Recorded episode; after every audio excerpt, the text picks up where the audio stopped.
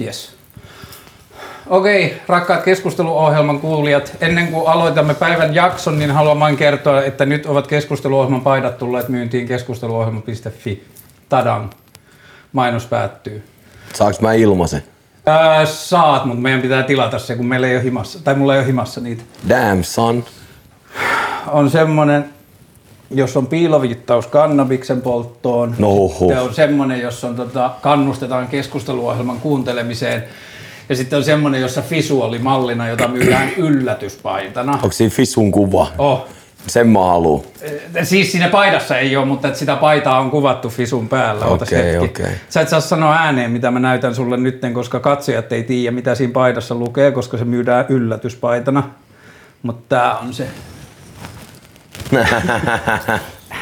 Kova. Okei, niin sitten mä näytän sulle ne kolme, niin sitten mä lähetän Mä sulle katsoin jonkun- tota Fisun jaksoa joku viisi päivää sitten illasta. Se on mun mielestä Suomen GOAT haastiksi. Ai jaa, okei. Ihan sairas. Fish tiputtaa kyllä semmoista tiedettä siinä, että, että pitäisi mun mielestä kaikkien katsoa.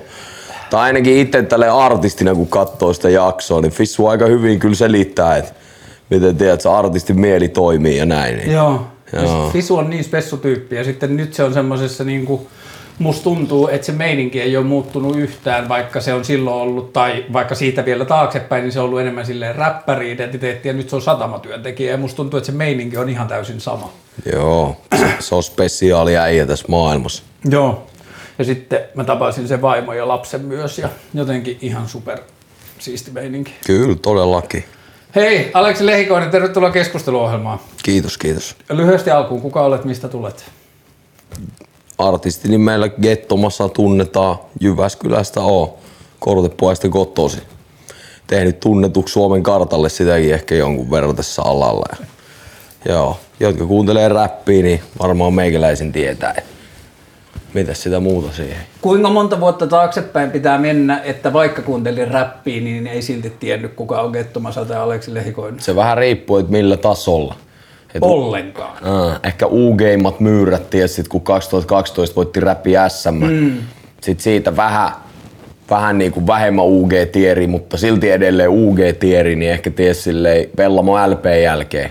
Vellamo LP tuli 14. 2014, joo. joo. Ja sitten tota, sain esim. PMlle sen jälkeen ja Chosen One tuli 2016, niin se on varmaan viimeistään semmonen, että suuri osa rapin seuraajista kyllä siitä lähtien tiennyt ja ehkä 2019 lähtien varmaan kun diplomaatti tuli, niin todennäköisesti suuri osa suomalaisen popmusiikin tai urbaanimusiikin seuraajista ehkä on sitten tiennyt, mutta siitä vaiheesta lähtien. Et mennyt vähän pieniä tasoja koko ajan eteenpäin. Mutta hurja ajatella, että niistä räpin SMistä tulee kohta 10 vuotta. Jep, Monta vuotta sä oot nyt? 28. 28, eli sä oot tullut 18. Juuri ja juuri täysi-ikäinen. Mutta sä et ollut julkaissut vielä mitään, se oli vaan semmoista niinku... Mulla oli EP ulkona, joo. Mikä sen nimi oli? Vaatekaappi EP. Okei. Niitä mä tein ehkä 40 levyä, CDR, mm. poltettu omalla tietokoneella ja olin painuviestinnällä koulussa, painutuotteita tehtiin, niin painoin itse niitä kansia ja niitä askareltiin sinne CDn sisään ja sitten myin Onko sulla niitä repussa. tiedostoja olemassa enää? Kyllä ne jossain. Musta tuntuu, että jengi on vuotanut ne biisit mm. myös, tiedät, se jonnekin YouTubeen ja tälleen. Mutta siellä on yli kaksi hyvää biisiä sillä levyllä. Ja tää on siis tehty ennen Rapi SM. Joo. Joo, eli siis niinku 18-vuotiaan. Joo. Niin joo, sulla on toi painopintakoulu, eli se on vähän sama kuin mä oon opiskellut graafista suunnittelua. Niin se on Joo, ja vähän mä olin sama. just siellä suunnittelupuolella myös. Hmm. Mutta sitten niin kun mä su- suunnittelin niitä ja pistettiin eteenpäin, niin painajatyypit siinä toisella puolella paino sit niitä. Niin just aivan. Okei, 2012, sitten 2014 Vellamo EP. ää, LP, LP. Ei kun niin Vellamo LP, niin Sii. totta. Joo, siinä oli kuitenkin 11-12 biisiä. Onko siinä jopa 14? Hmm. Ja yksi kitti siinä. Eli olisiko siinä 12 biisiä, yksi remiksi ja yksi kitti. Hmm. Ja. Ja vanha kunnon rap-levy. Jos muista oikein. Joo. Hmm. Ja se tehtiin Rubenin kanssa jo. Kyllä, kyllä. Minä ja Ruben ollaan siis tehty ihan ensimmäinen mun biisi koskaan. Mä oon tehnyt sen Rubenin kanssa. Ja myös tällä hetkellä viimeinen biisi Viimeinen koskaan. biisi myös on tehty Rubenin kanssa. Ja just vieteltiin perjantaina Rubenin 30V-synttäreitä tossa siellä niin Vellamos, missä Rubenin porukoilla, missä on aloitettu tekemään musaa. Ja sitten mietin, että no, et nyt me ollaan tunnettu niinku puolet mun elämästä mä oon tuntenut Rubenin mm. siitä jostain 14-vuotiaasta lähtien. Joo. Ja sitten se, että niin okei, kyllähän ihmiset tietää Rubenin vaikka pelkästään sitä adlibistä, mikä biiseissä soi, mutta sitten musiikin sisällä, niin Rubenilla on ollut oma ura siinä samaan aikaan. Että se ei ole Joo. tehnyt pelkästään sulle, että se on alkanut tekemään koko ajan Nythän siltä viikko sitten se tuotti Burna Boylle biisi Ai joo. ja meni Afrikan lista ykköseksi. Wow. Joo. Onko sillä joku agentti, joka myy sen biittejä tuolla Ne jossain? duunaa Fountainilla, MDS-firma. Niin. Joo. Joo. just niin, siellä on just Santeri ja Ruben on tehnyt sen biitin. Ja semmoset tota, jätkät Oulusta kuin Off and Out, ne taitaa olla 19-20-vuotiaita. Ja ne oli tuottanut sulle myös jotain Kyllä ka- nämä, nämä on tullut eka kerran yhteen nämä kolme tyyppiä. Kalamieslevyllä on houkutukset Flanelle ja kaksi ovinen, niin siinä on noin Off and Out, MDS ja Ruben tehnyt, niin nyt sama tiimi teki just Burna Boylle ton biisin. Niin. Joo, Rubenkin menee eteenpäin, mm. Santeri menee eteenpäin, joo. Santerihan on niin kuin, suomalaisista tuottajista varmaan melkein pisimpään rampannut ulkomaille. Ja... Kyllä, ainakin, ainakin nykyisistä Niin, joo. näistä moderneista Joo, kyllä. hip-hop-tuottajista. Okei, 2012 Rapin SMien jälkeen te aloitte tekemään Vellamo LPtä. Kyllä. Öö, oliko sulle jo siinä vaiheessa, okei se Rapi SM oli varmaan myös vaikuttanut siihen, mutta oliko sulle jo siinä vaiheessa, että tätä tehdään laajemmalle yhte- yleisölle kuin mulla, kortepohjalla? mulla oli urasuunnitelma, mihin kuului se, että räppi S meistä lähtee mun ura. Että se on mun biografia alku. Hmm. Ja mä niinku, aina usein sanonut, että mä tykkään mallintaa mun uraa niihin, ketkä on tullut mua ennen. Hmm. Ja katsoa, että minkälainen legacy niillä on ja minkälaista uraa ne on rakentanut. Et vaikka pikku äijästä pitää varmaan siitä lähtien, kun tuli nettihimaa 1-12-vuotiaan, niin lukenut vaan Wikipediasta räppäreiden biografioita, diskografioita ja niinku koko sitä tarinaa ja haastiksi ja kaikkea. Ja niinku mä oon muodostanut mun päässä lapsesta lähtien semmoista kokonaiskuvaa, että minkälainen tulee olemaan räppäriura. Ja sitten mä mallasin Suomessa sitä räppi SM-juttua semmoisen ajatuksen, että okei, että mun lempiräppärit on Rudolf ja Are. Ne on voittanut 18-vuotiaana räppi SM. Ja siitä on lähtenyt niiden ura, että mä ajattelin, että okei, että mun pitää voittaa se tänä vuonna, että mä haluan aloittaa samalta mallilta. Että se antaa mulle se MC-stämpin mm. sinne ura alkuun, että okei, tää jätkä on legitti MC nimenomaan. Ja se rakennus lähti sieltä, eikä siitä, että nyt on pakko saada heti joku hitti menee niin kuin ns. läpi, mm. vaan ensin pitää maksaa ne duusit ja saada ne kannukset, että okei, okay, tämä jätkä on oikea MC, koska silloin se tarkoitti jotain niin kuin mulle. Joo, ja musta tuntuu, että se koko rap-kulttuurille tai niin kuin suomalaiselle rappikulttuurille, niin se tämän, just tämän kymmenen vuoden aikana se skene on muuttunut aika vitusti siitä, Joo. että kun joku alkaa räppää nyt, niin sitten tietyllä tavalla se haave on se niin kuin eka julkaisu. Just niin. Ja sitten jos miettii, mä oon ollut siis 2000 vai 99, mä oon ollut Huvilateltassa, kun siellä on ollut open mic ja siellä on ollut ritarikunta ja siellä on ollut murmur ja siellä on ollut sille olariposse ja muuta, että se on ollut ihan semmoista tuntunut, että se on ollut niinku semmoista suomirapin hiekkalaatikkoa, niin jotenkin tuntuu, että siihen aikaan ei siinä niinku ollut tietyllä tavalla näköisellä edes sitä niinku menestystä. Se ei ollut mahdollista. Niin. Ainut tyyppi, kun mä oon aloittanut, että se on varmaan ollut Cheek ja Ela. Mm. Ja veikkaa, että ehkä saa siihen päälle, mutta ne on varmaan ollut ainoat ammattiräppärit. Mm. En tiedä, onko muitakin, saa toki korjata, mutta et, tavallaan kun mä oon aloittanut räppäämisen, niin se mun kaupallisen menestyksen tavoite silloin oli se, että vitsi, jos me voitaisiin saada 400-500 per keikka, mm. jos meillä olisi neljä keikkaa kuukaudessa, niin sillä pystyisi elämään sillä rahalla. Mm. Joo, ja sille ei varsinkin se, että pystyisi saamaan major label dealin, niin se ei siihen aikaan ollut mahdollista millään tapaa, jos sä halusit tehdä niinku puhdasta, puhdasta niinku urbaanin rytmimusiikin kuulosta rap-musiikkia, mm. vaan se piti olla aika semmoista niinku pop koko kansan filteröityy musiikkia tosi pitkään, että major labelit olisi millään lailla niinku kiinnostuneet ja mä en ajatellut, että se olisi millään tapaa mahdollista edes sainata mihinkään major lafka, eikä kukaan muukaan ajatellut ja mun idolit, ketä mä katsoin ja keistä mä otin tietty mallia, mun mentorit, että silleen just Arre ja Steppa ja Krisso ja Rekkaamia, ketä mä katsoin ikinä Suomessa, et vähän niin kuin se isoin juttu, mihin sä pystyit räppärinä sainaa, oli Monsp. Niin. Mm. Ja kaikki oli Monspilla silloin, jotka oli sillä tavalla niin kuin... Jos sä olit Monspil, sä olit joku. Mm. Ja se oli tietty laatustämppi. Mm. Okei, okay, mä rupesin tekemään Vellamo LPltä. Ja sit tota, Rekami sendi sen kepelle, että julkaisetko. Mm. Ja vastaus oli ei. Ja mä tiedän, että tähän päivään asti Industryssä, kun jengi on kuullut ton jutun, niin Kepe kuulee vinoilua tästä asiasta vielä tähänkin päivään Oletko asti. jutellut sen kanssa koskaan En aiheesta? koskaan. En koskaan. Mutta aina kun mä oon maininnut ton jutun kepeen tutuille, ne on vaan silleen, ei vitsi, mun pitää mennä vittuille. Oliko se mitään silleen. perusteluja, miksei? Öö, ei ollut vaan kiinnostusta. Joo. Ei ollut vaan kiinnostusta. Kun se mikä, me ollaan sun kanssa puhuttu tästä vuosien varrella monta kertaa aikaisemmin, kun me ollaan puhuttu räppäreistä, kenestä me tykätään, ja me ollaan puhuttu räppäyksestä niin kuin sillä tavalla taiteena, niin, tai semmosena niin kuin teon sanana. Että jos miettii sinne 10 vuotta taaksepäin, jo 20 vuotta taaksepäin, niin räppäys vertautui enemmän niin kuin, vähän niin kuin skeittaukseen tai johonkin graffitimaalaamiseen, että se on just sitä duussien maksamista. Että nyt Joo. räppäri, voidaan ajatella, että jos joku alkaa räppää, niin se ha- ha- havittelee sitä julkaisua ja huomiota heti. Niin, uraa, Sanotaanko, että se on niin kuin heti. Ammattiuraa. Niin. Just, et, just niin kuin sanoit, räppääminen oli verrannainen skedeen ja maalaukseen siinä mielessä, että et sä tällä tuu saamaan rahaa. Ja tätä tehdään siksi, koska tämä on kivaa ja mä haluan olla parempi tässä. Just niin. Totta kai sä saat siinä jotain skenepisteitä Niin. ja jotain statusta. Että ehkä itsellekin se isoin oli, että mä haluan kunnioituksen tekijöiltä. Niin just. Niin se oli niinku tärkein drive. Ja niinku Rubenin kanssa, kun me alettiin tekee, niin meillä niinku alusta lähtien oli semmoinen ajatus, että hei jätkä, että nyt laitetaan näitä biisejä ulos, mutta ei mennä mainostaa, ei tukoteta täyteen, ei tehdä niinku mitään isoa numeroa itsestään, että te, luotetaan siihen, että tämä musa on tarpeeksi hyvää ja ne tulee meidän luo. Et me ei haluttu olla liian wannabe, niinku try hard mm. ja yrittää päästä piireihin ja laittaa viestejä jollekin tyypeille niinku liikaa, että hei tuut sä tähän, saahaaks tää, voidaanko tää ja näin, vaan enemmän silleen, että luotetaan siihen, että musiikki on niin hyvää, että asiat alkaa tulemaan niinku meidän luokse mm. ja silloin se tuntuu niinku ansaitulta silleen. Ja sitten se tuntuu hyvältä, kun jossain vaiheessa nimenomaan niinku tekijät, keitä arvosti, alkoi heittää vähän propseja. Mm. Että saattoi totta tulla just livenä sanoa, että hei, täijä on heittänyt hyvää ja näin Muistatko poispäin. kuka oli eka? Isoimpi, is, tosi iso juttu oli mulle se, että 2012 keväällä, että ei ollut räpi SM, vaan mä olin just täyttänyt 18 siinä marraskuussa. Ja niin kuin, että tuli semmonen kultabassokerho Open Mic Touri, joka mm. kiersi Suomeen. Ja se soi radios. Ne tuli Jyväskylään.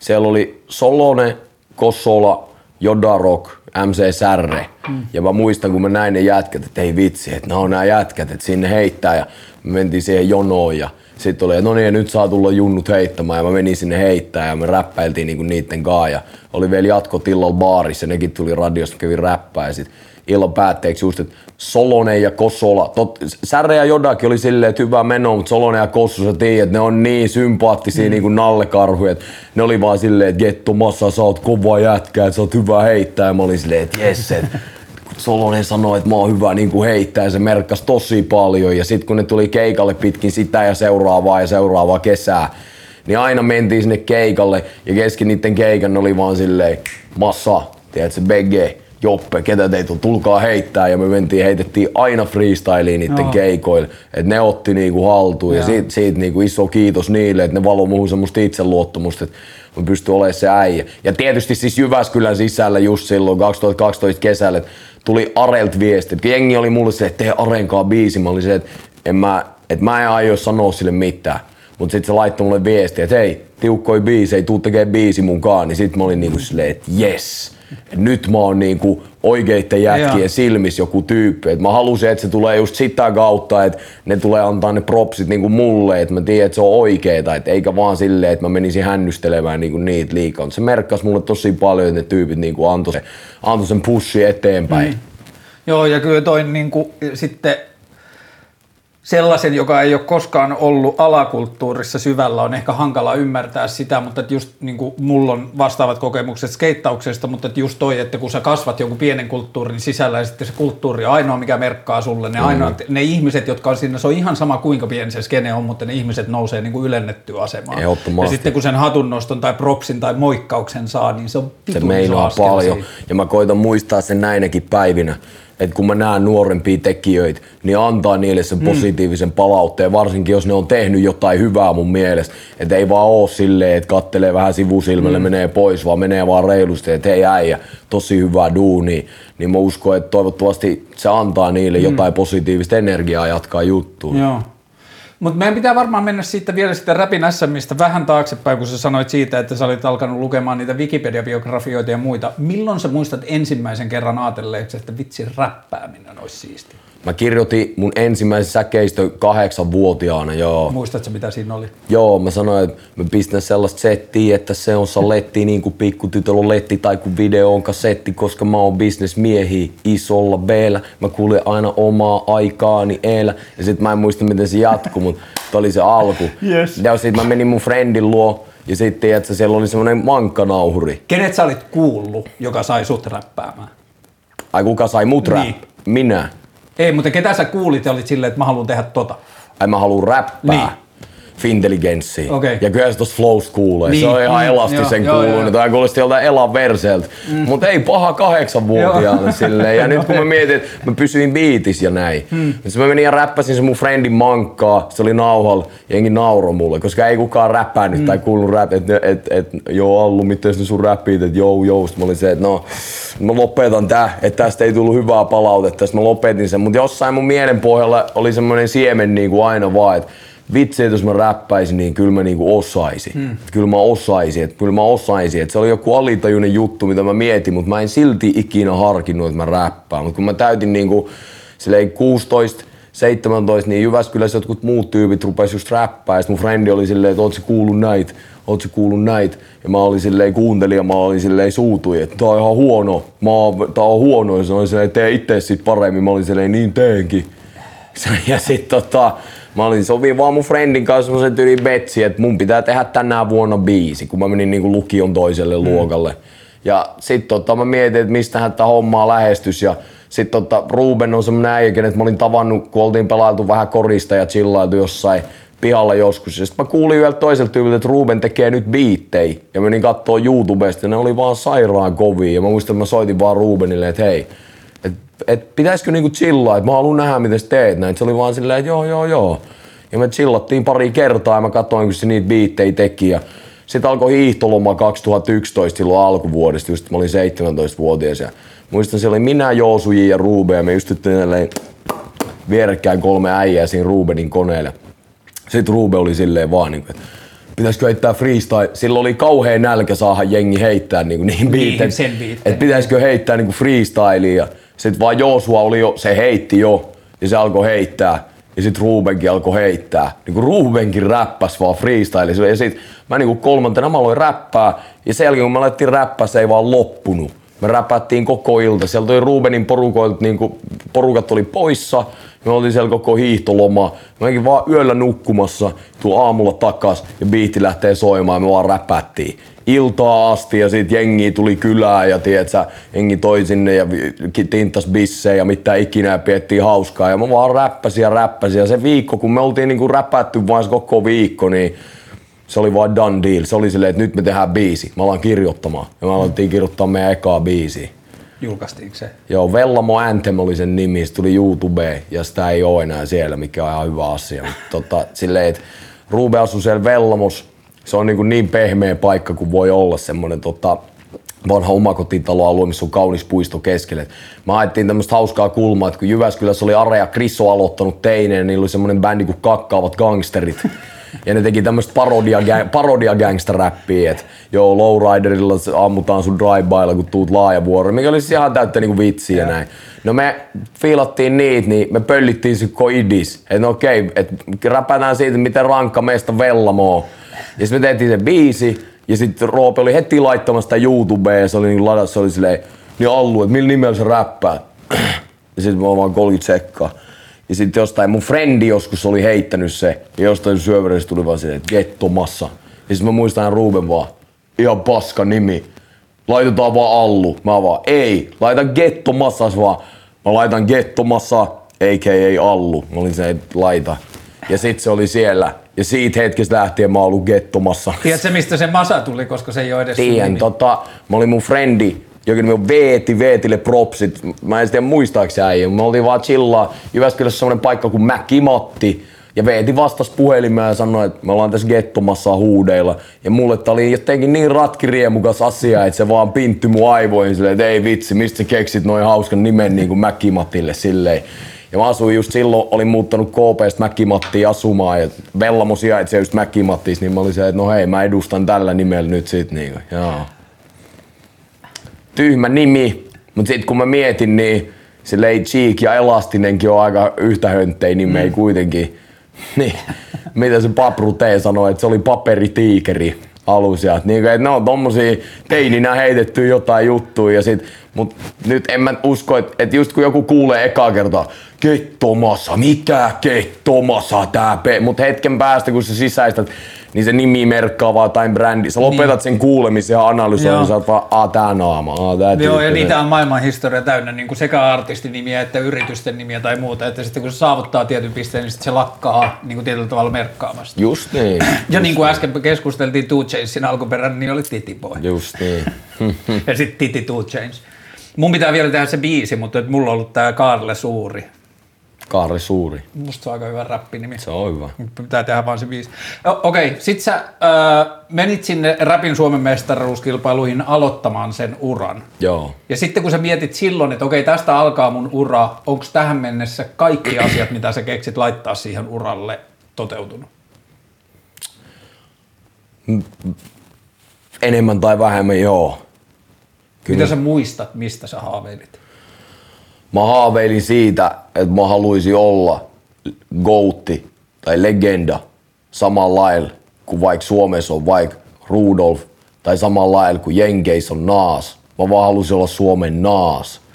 Ja Vellamo LP on tullut sillä ajatukselle, että Naas oli 20-vuotias, kun se julkaisi Ilmädikin. Mm mun on pakko tehdä Suomeen Ilmatic, että tämän pitää olla uskomaton klassikko. Et kun katsotaan 15 vuoden päästä mun diskografiaa, että siellä pohjalla on semmonen mm. vankka tiiliskivi, mihin kaikki niinku beissaantuu silleen. Et se oli niinku se mun ajatus siinä.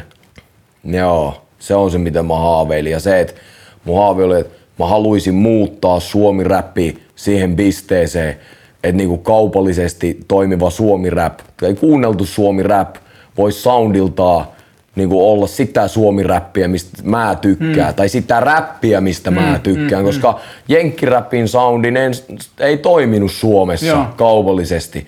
Ja mä haaveilin siitä, että voisinko mä olla se äijä, joka tuo tämän jutun tänne isoksi ja lähdin seuraamaan niin kuin sitä hommaa. Ja sen takia niin kuin, mä ikinä hypännyt mihinkään nopeisiin menestysjuniin messiin. Et välissä mä just mietin, mä muistan kun oli vaikka ei sit lähtenyt biisit ja ei lähtenyt biisit. Ja mä muistan, kun oli just Vellamo tullut tai silleen, siinä aikaa mä muistan, vaikka 13 mä sanoin mun kämpikselle Van Heigenille, että nyt toi trappi-homma nousee niinku Vanhemmat nimeä lapsiaan Gettomasaksi Van Heigeniksi.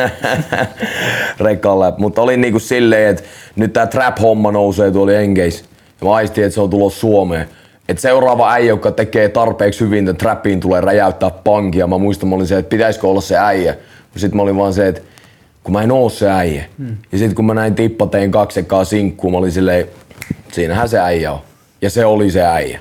Ja, sit ne mä jäin, ja sit... kaskain päällä, ne räppäs kaskain päällä siinä ekalla videolla. Se oli niin vitun siistiä, kun jonkun vanhempi Se oli kovaa menoa ja tuli 2014 se äijä poppas. Pium! Ja mä olin tuolla UGs tälleen. Ja sitten mä vähän raavin tälleen itteen ja olin silleen, että vitsi, että olisiko pitänyt olla se äijä, että täällä mä oon nuolemassa näppei vaan ei mulle kukaan lafka soita, ei kukaan mitään. Et jos mä olisin ollut toi äijä, että mä oon laittanut niin paljon töitä tähän, no ei sit loppupeleissä tarvinnut, tai tiedätkö mm. niin sille. Ja just fiilaan siis tippaa juttuun, mutta mä vaan menen, että mä en ollut se äijä. Mm. Mä en ollut se äijä, että mun piti jahtaa vaan sitä niin kuin jotain toista, toista asiaa, mitä mä koin, että mä haluan tuoda sen Naasi, Naas Jay-Z-kulman niin kuin, mm kun siihen mennessä periaatteessahan renesanssi oli ollut sitä räppiä melkein. Joo. Ja sitten sen jälkeen ne alkoi poppautumaan. Kyllä. Niin kuin Fintelligence lähti sen ekan levyn jälkeen. Seuraavissa oltiin jo silleen tosi mimmirap, bilerap, bis, tai niinku siis se semmoinen niinku tietyllä tavalla meidän boss, se bailurap, joka alkoi jo elämään tosi paljon ulos. Mutta sanoisin, että sekin oli silti hyvin autenttista. Että olihan se just sitä, mitä joku Giga olisi duunannut, tai mm. silleen, että se oli kuitenkin sitä jenkkikamaa, mutta ehkä just toi meni silloin läpi, mutta sitten Royal Familyt ja muut tuli ja jatkoi sitä, mutta sitten sen jälkeen kun iski se lama, mm. niin ei mennyt enää niin kuin tavallaan ns. uskottavan räppiräppiin mm. kuulunen räppi niin kuin läpi sitten ehkä silleen Suomessa kuitenkaan. Joo ja sitten Royal Familyssä oli se Jor 123 kulma, joka oli silleen niin kuin tosi kaupallinen jäbä ja kiinnostunut kaupallisista ulottuvuuksista. Niin kuin vaikka Pikku G luultavasti oli kuunnellut niitä samoja räppäreitä, niin sitten jo siinä vaiheessa, kun Pikku G tuli ulos, niin siihen oli laitettu se tietyllä tavalla poppikulma päälle. Mä en ehkä ikinä oo ihan hirve... On jotain biisejä, mutta niinku, et Cheekin soundi on semmonen, mitä mä en oo ihan hirveästi fiilannut, mm. mitä se on tehnyt. Et se on ollut aika hyper semmoista niinku suomimusatyyppistä. Mutta sit mä luin se äijän niinku kirja, ja mä kasvoin niinku arvostus sitä äijää kohtaan siinä mielessä paljon, että kun se selittää siitä, että lafkatanto, fudut jokaiselle suomiräppärille, radiot ei soittanut, keikkapaikat ei buukannut, että kukaan ei uskonut siihen, että sä voit Suomessa räppärinä mm. tehdä ammattia. Niin että se oli vaan se äijä, joka tyyli yksi jonkun elankaan niinku usko siihen, että tämä pystyy menee läpi. Ja sitten se rupesi vaan puskemaan läpi, niin kuin, että nyt tehdään kaikki mitä mahdollista, että tämä räppi, räppäri ammatti voi olla totta. Mm. Ja sitten rupesikin tulee keikkoja ja soittoja ja niin kuin muuta. Niin siinkin mielessä, että se on niin kuin vähän sit kuitenkin kantanut semmoisessa pimeässä paikassa semmoista soihtua, että mihin kukaan ei ole uskonut, niin sai taas niinku sen siellä radios nousee, niin mm. miettii silleen, että okei, että no myöhemmin mäkin on hyötynyt siitä niin. työstä, minkä se on tehnyt. Joo. Niin kyllähän vaikka Tsiikki isoimman menestyksen kohdalla ei enää ollut niin paljon rap, tai siis sitä räppiä, mihin on jotenkin kasvattu. Että siihen oli tullut niin paljon se, että niinku fennoslaavimeininki, mutta kyllähän se teki ihan vitusti tilaa räpille Suomessa. Kyllä, kyllä. Ja sitten kun joku sanoi joskus vuosia sitten Cheekiin liittyen nimet Nelly, Ludacris ja DMX, niin sitten mun oli paljon helpompi ymmärtää sitä mm. musaa. Mm. Että ai niin joo, tätähän tässä on kuunnellut. Varsinkin siinä aikaisessa soundissahan se kuuli DMXää paljon. Ihan ja siis Cheekin flowssa jo äänen käytös hyvin joo. paljon, mitkä säilyi sitten että loppuun joo, asti joo, vielä ehdottomasti. Kyllä se sieltä pystyy huomaamaan. Joo, ja sitten just niin kun ajattelee, mihin aikaan Cheekki tuli alkoi kasvaa Suomessa, niin sitten just sinne vuosituhannen alkupuolelle tai ekalle vuosikymmenelle osuu just kaikki nämä nellyjutut ja Hot in Here ja kaikki se semmoinen niin kuin tavalla uusi räpistä kasvanut bilemusiikki. Mulla oli 2000-luvulla semmoinen aika sit just, että mä en kuunnellut sen 2000-alun jälkeen just itsekään yhtään suomi-räppiä. Mm. Mä olin hmm. vaan niin jenkkiutus ja mun oli vaikea samaistua, koska tuntuu, että se suomi-rap, mitä mun friendit kuunteli, oli sit semmoista rappioromanttista niinku tosi huumeitten käyttö, sitä räppiä, jos sä muistat sen eroa. Mut niinku mulle se, että mä löysin Rudolfi ja se räppäsi niinku jenkkibiittejä, että siellä oli breakkei alla Joo. ja samplei. Joo. Ja se, että silloin oli niitä viittauksia, että se oli pöllinyt jonkun enkunkielisen riimin, tiedätkö, Jada Kissiltä tai Jay-Ziltä tai ja mulla se, mä tiedän tää, mä tiedän, tää on tää juttu, niin mä niinku löysin siinä, että okei, tää on mun hengeheimolainen, että tää fiilaa niinku näitä samoja mm. juttuja, mitä mäkin. Ja sit mä niinku hurahin ihan siihen, että okei, tää on siisti juttu, mitä tää ei silleen duunaa jo. Ja olihan se siis niinku että täytyy muistaa myös, että niin kuin Cheekin menestystä pohjusti myös esimerkiksi Rudolf tosi paljon. Niin kuin avasi semmoisia tiettyjä polkuja sinne Fintelligenssin jälkeen, että sieltä rupesi kupliin jotain. Oletko nähnyt videota, jossa Cheekki tulee Rudolfin keikalle kuudennella linjalla? Oon ja nähnyt. Vitsi, se on hieno. Joo. Jos joku löytää YouTubesta, siinä ne, ne esittää sen Kaija K. Joo, se Tina, Tinakenkä-biisin. Joo. Se on niin sairas. Se on ihan superhieno. Ja sitten kun se oli vielä semmoisessa ajassa, että kukaan ei pystynyt kuvittelemaan, että Cheek ja Rudolf mahtuisi samalle lavalle. Just niin. Että oli niin semmoista niin ulkopuolelta kirjoitettua biiffiä ja kaikkea. Just niin. Se on ihan Mutta kyllä sen aisti silleen festari backereille, mä aloin pääsee Steppaa ja Arenkaa 13, 14, 15 niin kyllä se aisti sen näkymättömän muurin siinä Monspiin ja tiedät, se niinku rähinän välissä. Ihan selkeästi, että tuolla on noi, täällä on nää, ja ne ei tuu sanoa toisilleen moi. Et siinä oli selkeä, että sä oot tuolla tai sä oot täällä. Ja musta tuntuu, että JVG sekoitti sen paketin koska, koska, koska UG-räppärit oli tottunut siihen, että menestysräppärit ei heitä niille propsei, ja menestysräppärit oli tottunut siihen, että UG-räppärit paskoi niiden päälle, joten ne ei heitä niille mm. propsei.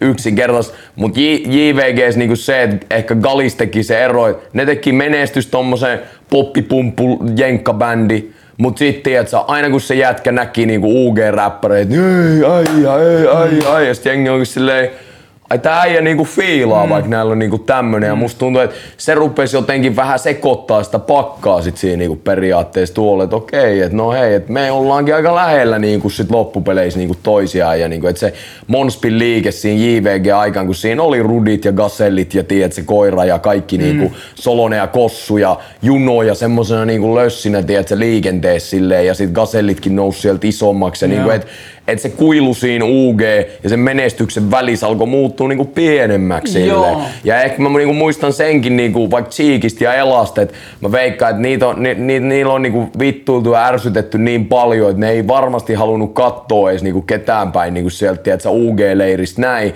Mutta sitten kun toi alkoi pehmenee, niin musta tuntuu, että siinä vaiheessa niinku ehkä, ehkä Ela ja Cheekikin vähän pehmeni ja saattoi tulla silleen, että hei, mitä jätkä? Mm. Ja sitten onkin silleen, että okei, että no hei, tää on, no onkin hyviä jätkiä, että tää on varmaan tässä tää juttu. Ja enää ei ole mitään semmoista niinku tommosta leiriytymistä olemassa silleen periaatteessa.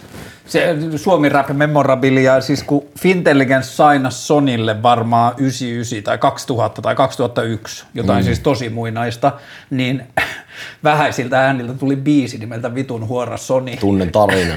ja sitten siitä tuli joku huoltoaseman piha mylly, jossa iso H oli vetää Rudolfia turpaan. Tai Eiks jotenkin hei, tää tarina on YO-talolta. Ja se, Ah, YO-talolta. ja se on Ela ja Rudi. Joo. Joo, joku pieni kähinä siellä oli ja siihen loppu beefit. Sehän sanoi, Rudihan sanoi, muistat sä Karri, ketkä oli Sony biisis vihasi ja me jäädyttiin kun tilanteessa tuli fyysistä. Niin. Ja mä vaan yytsin, kun Elastinen tuli antaa mulle kyyti. Karri ja mä vaan yytsin, what's up? Et jätkä ei ottanut mitään vastuuta. ai ai, mut ne on goattei kaikki ne jätkät. Iso respect. Joo. Ja siis äh, onpa kasvanut paljon semmoista niinku, niiden välissä, kun oli tämä ensin, että Fintelligence avatti, avasi tietyt portit. Aikaisemmin oli ollut Hausmylly ja Raptor ja kaikki noin. Ja sitten Fintelligence oli eka, joka teki tosissaan räppiä. Sitten niistä tuli suosittua, sitten oli UG ja suosittua. Niin sitten syntyi kokonainen sukupolvi, joka ei periaatteessa tiennyt, mitä Fintelligence oli tehnyt. Mm-hmm. Ja sitten siellä on esimerkiksi Fintelligenssi ekalla levyllä varsinkin, niin siellä on tosi paljon nukuttuja biisejä, niin kuin hyvää räppiä, tosi se oli, hyvää se oli, räppiä. se oli mulle ekaa räppiä, mihin mä tutustuin. Joo.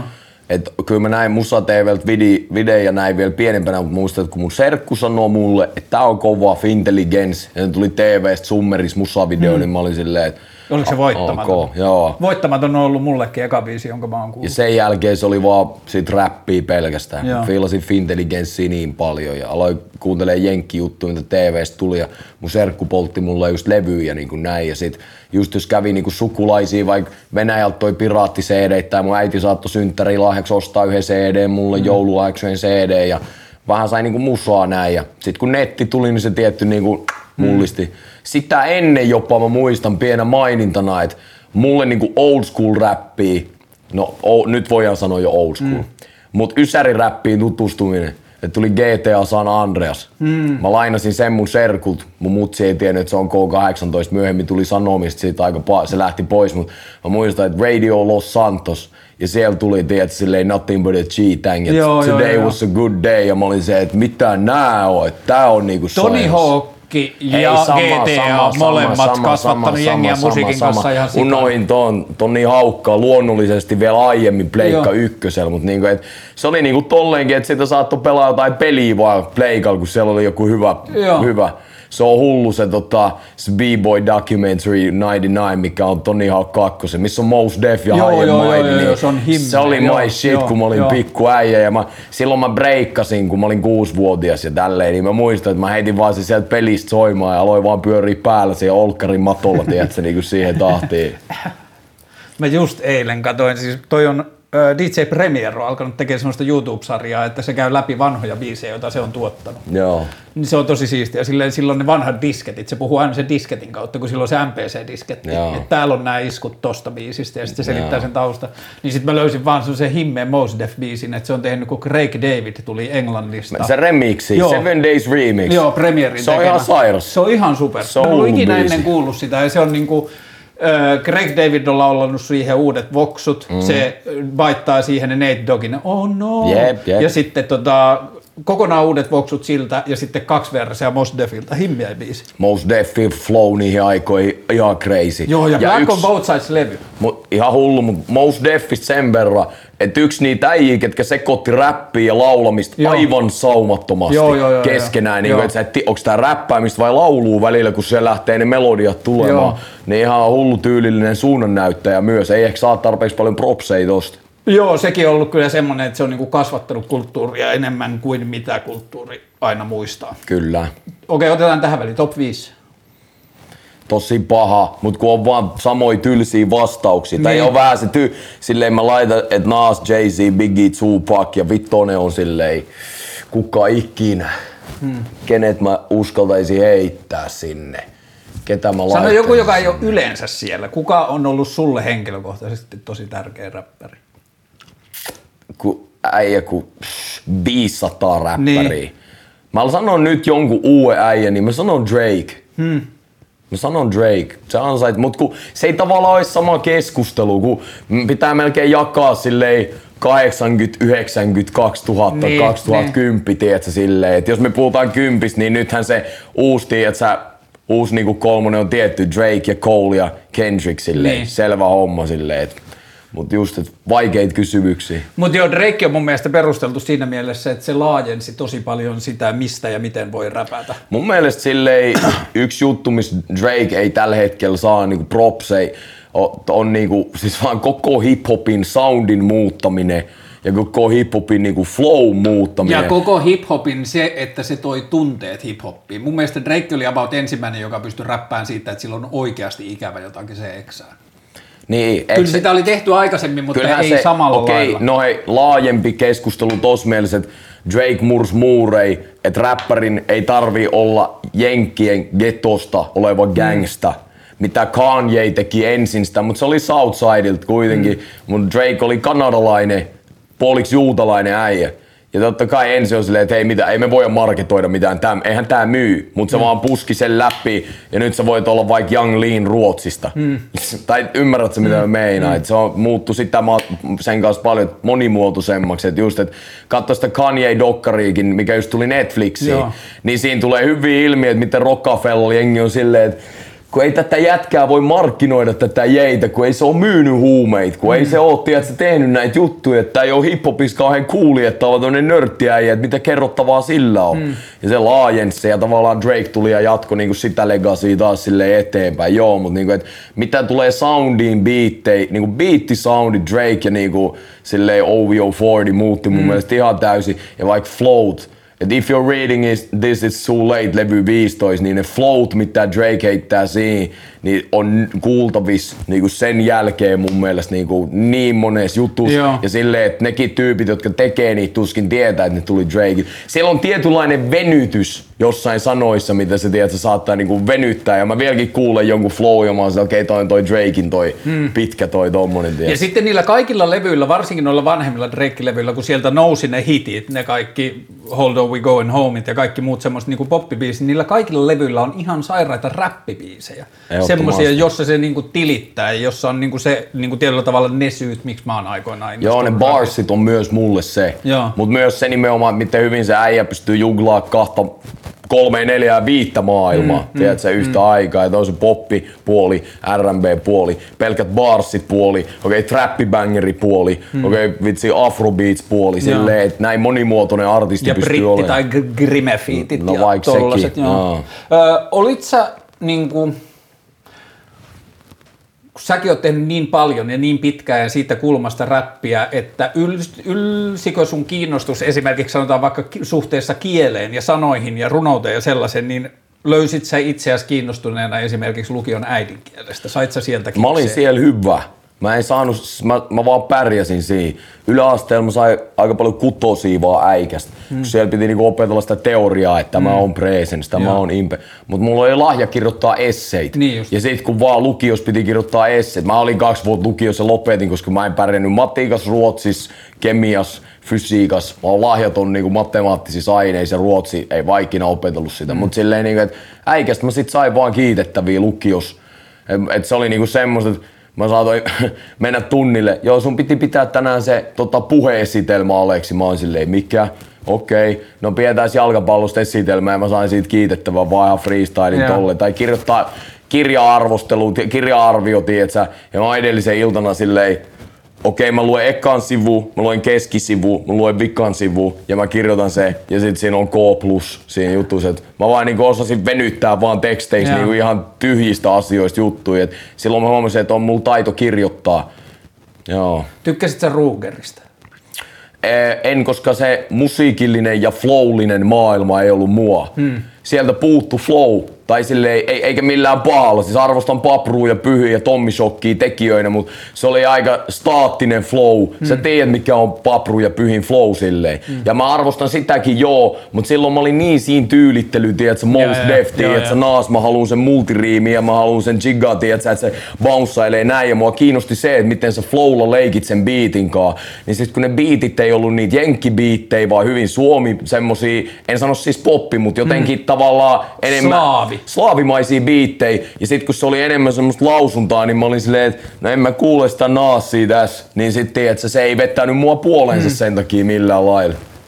Joo, se on mulle ollut aina sillä tavalla, että niin kuin mä kävin katsoa varmaan niiden, olisiko se ollut vikaa tai toka vika keikka tai vastialla tai jotain, mutta että, niin kuin mä olin aina vähän just samoista syistä Ruger oli pysynyt mulla aina kauempana, että tämä on niin kuin, että kun mulla on tämä lippisjuttu, että just kun mä tykkään niin. mennä näin. Niin. Mutta että sitten kun mä tajusin sitä, niin mä tajusin, että a, että kun tämä menee jo lähemmäs runoutta, mm. että, niin kuin, että tämä on sitä, mitä suomalainen perinteinen lavarunous tai kirjoitettu runous, mm. ja sitten hän, nehän, ne, no, nehän on name dropannut enemmän suomalaisia runoilijoita kuin räppäreitä. Just niin. niin sitten siinä on, niin kuin, että harva runoilija puhuu jostain Eija Kilpi tai jotain, tai niinku räppärit, että, että se oli sitten taas niinku tajunnailla ja räjäyttävä siinä, että ai niin, että on tämä suomen kieli ja sitten tämä niinku rönsyilee joku paikkaa. Jep. Ja sitten niinku, mä ajattelen, että sun kaltaisissa semmoisessa niinku tietyllä tavalla just tuohon kaikki nuo asiat, mitä äsken mainitsitte, tuommoisen niinku, riimi, lyrikkapohjaiseen räppär, räppiin kasvaneet niin kuin tyypit, niin kyllä se niin kuin suomen kielen niin kuin silleen laidat alkaa tulla jossain vaiheessa vastaan, että sitä on pakko alkaa penkoa ja etsiä uusia mm. tapoja käyttää kieltä. Ja sitten nyt on tullut, musta tuntuu, että räppi kasvoi niin isoksi, että siihen löytyy niin paljon eri kulmia tulla sisään. Niin nyt on sitten myös jo junnuja, jotka, joille se räppi on vaan, että tietyllä tavalla, ei vaan, mutta että ne lyrikat on enemmän niin kuin lyömäsoitin kuin tietyllä tavalla, että se on niinku se vibe. Tuli mun minna räppi kokonaan niinku globaalina ilmiönä, jossa se on lähempänä jatsia kuin räppiä, mm. että se on tärkeämpää, miltä se kuulostaa ja mikä vibe siinä on, kuin Kyllä. mitä sanotaan. Joo, se on vaan just, ei mitään sanomista, pelkkä vibe. Mm. Mutta joo, Ruger oli just silleen enemmän runon lausumista, mä en ollut mikään runopoikaräppiä, mm. vaan mä olin ihan straight up battle, free, freestyle, mm. tiedätkö, MC sylkiä, tiedätkö, punchline äijä, niin sitten tiedätkö, se ei vaan ollut mulle se keissi mm. silleen. Mä olin silleen, että en, en mä lippi, ei mun, mun lippis ei bouncea tää tahtiin, mm. tiedätkö, silleen. Mm. Mutta mä pystyn silti niinku, tiedätkö, objektiivisesti kattoo sitä niinku keissiä. Mun filmit haetaan mä heitän Okei. Okay. Excuse me. Moi. Tossa on tota Waybill. Joo, hyvä juttu. Tarvitsa muuta? Ei tarvi muuta, se on... Sieltä voi soittaa sitten. Jes, no niin, moi. Paketti. Filmit mut, lähtivät mut, Espanjaan. Mutta olin sanomassa, että silti, että vaikka mä en tykkäisi jostain silleen, että se ei ole niinku mua, niin kyllä mä pystyn objektiivisesti katsoa sitä asiaa ja olen niinku silleen, että okei, tää on hyvin tehtyä tätä, mm. mitä tää mm. on. Mutta se ei vaan ole just niinku mun se juttu, mikä, mikä mua niinku viehättää silleen. Oletko löytänyt paprun tekemisistä mitään, mistä sä saat kiinni? Totta kai silloin hyviä tekstejä, mm. ehdottomasti. Mä fiilaan papru juttuun kyllä. Mutta just silloin, kun ehkä nyt myöhemmin vähän enemmän käynyt niitä läpi, kun silloin oli se vaihe itsellä, kun tuli malarian pelko, niin mä olin se, että näitä en mä en mä tätä voi niinku bouncea hmm. tähän silleen. Paitsi surumielisen näköisiä naisia pystyy bouncaan kyllä. No mut eikö se ole vähän, se ei ole ehkä niin räppibiitti sit loppupeleissä kuitenkaan. Joo, mutta sitten se ehkä kuitenkin niinku se tapa, millä Eikö siinä se... joku tasabiitti, semmonen weekend vähän semmonen? Muistatko nyt ihan väärin? Muistat luultavasti. Tämä on muuten hyvä, kun me voidaan testata näitä tota, tekijäoikeusasioita, että jos me soitetaan vähän, niin sitten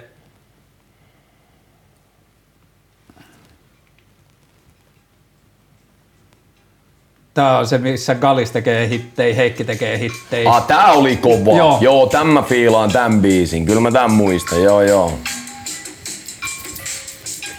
Joo, mä sekoitin tää johonkin toiseen trackiin tossa. Joo, ja sitten siellä on se yksi Aksimin tekemä biitti ja niin edelleen, mutta et se on niinku, ehkä Paprussa ollut itselle kiehtovaa se, että siellä kuuluu välillä se, että se on naasfani ja sitten se on niinku runnonut siitä Sekin on jonnekin. mulle käynyt ilmi enemmän vasta, kun mä oon tavannut Papru.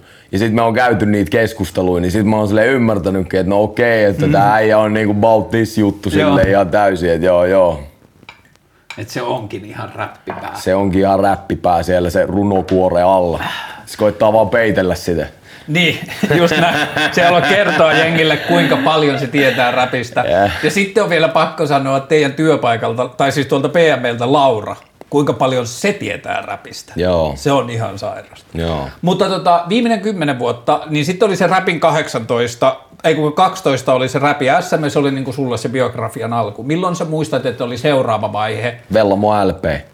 Ennen sitten silleen 2013 syksyllä tosi laitettiin Vellamo LP eka sinkku ulos ja mun ensimmäinen musavideo koskaan. Mikä se oli? Hiljaa hyvä tulee feat Steppa. Joo. Ja Steppa oli silloin ehkä UG-rapin kuningas. Joo. Et sanotaan, että Asa saattoi olla isompi, mutta Steppa oli sen jälkeen Mutta ei ehkä Asakaan ehkä vielä enää silloin, koska punainen tiili oli kuitenkin tullut jo Steppalla oli 0304. silleen MC ja Made in Sodan kyllä. Niin. Se ei muutama vuosi siitä. että Se oli niinku, ja varsinkin Landel. Joo. Ihan super, ihan super iso. Ja Ruben teki biittejä, koska se teki naksuvat loopit levy, Are ja Stepan levyn puolet niistä biiteistä. Mm. Se oli Stepan kanssa linkissä. Mä muistan, me saatiin niin hyvä demo, että mä olin vaan silleen, kun me oltiin mietitty Roopsun kanssa, että laitetaan jossain vaiheessa Stepalle joku biisi ja katsotaan. Niin mä muistin, kun mä tein sen demo, mä olin silleen, tää on se biisi ja tää on tarpeeksi hyvä biisi, että tää ansaitsee mun ekaan video.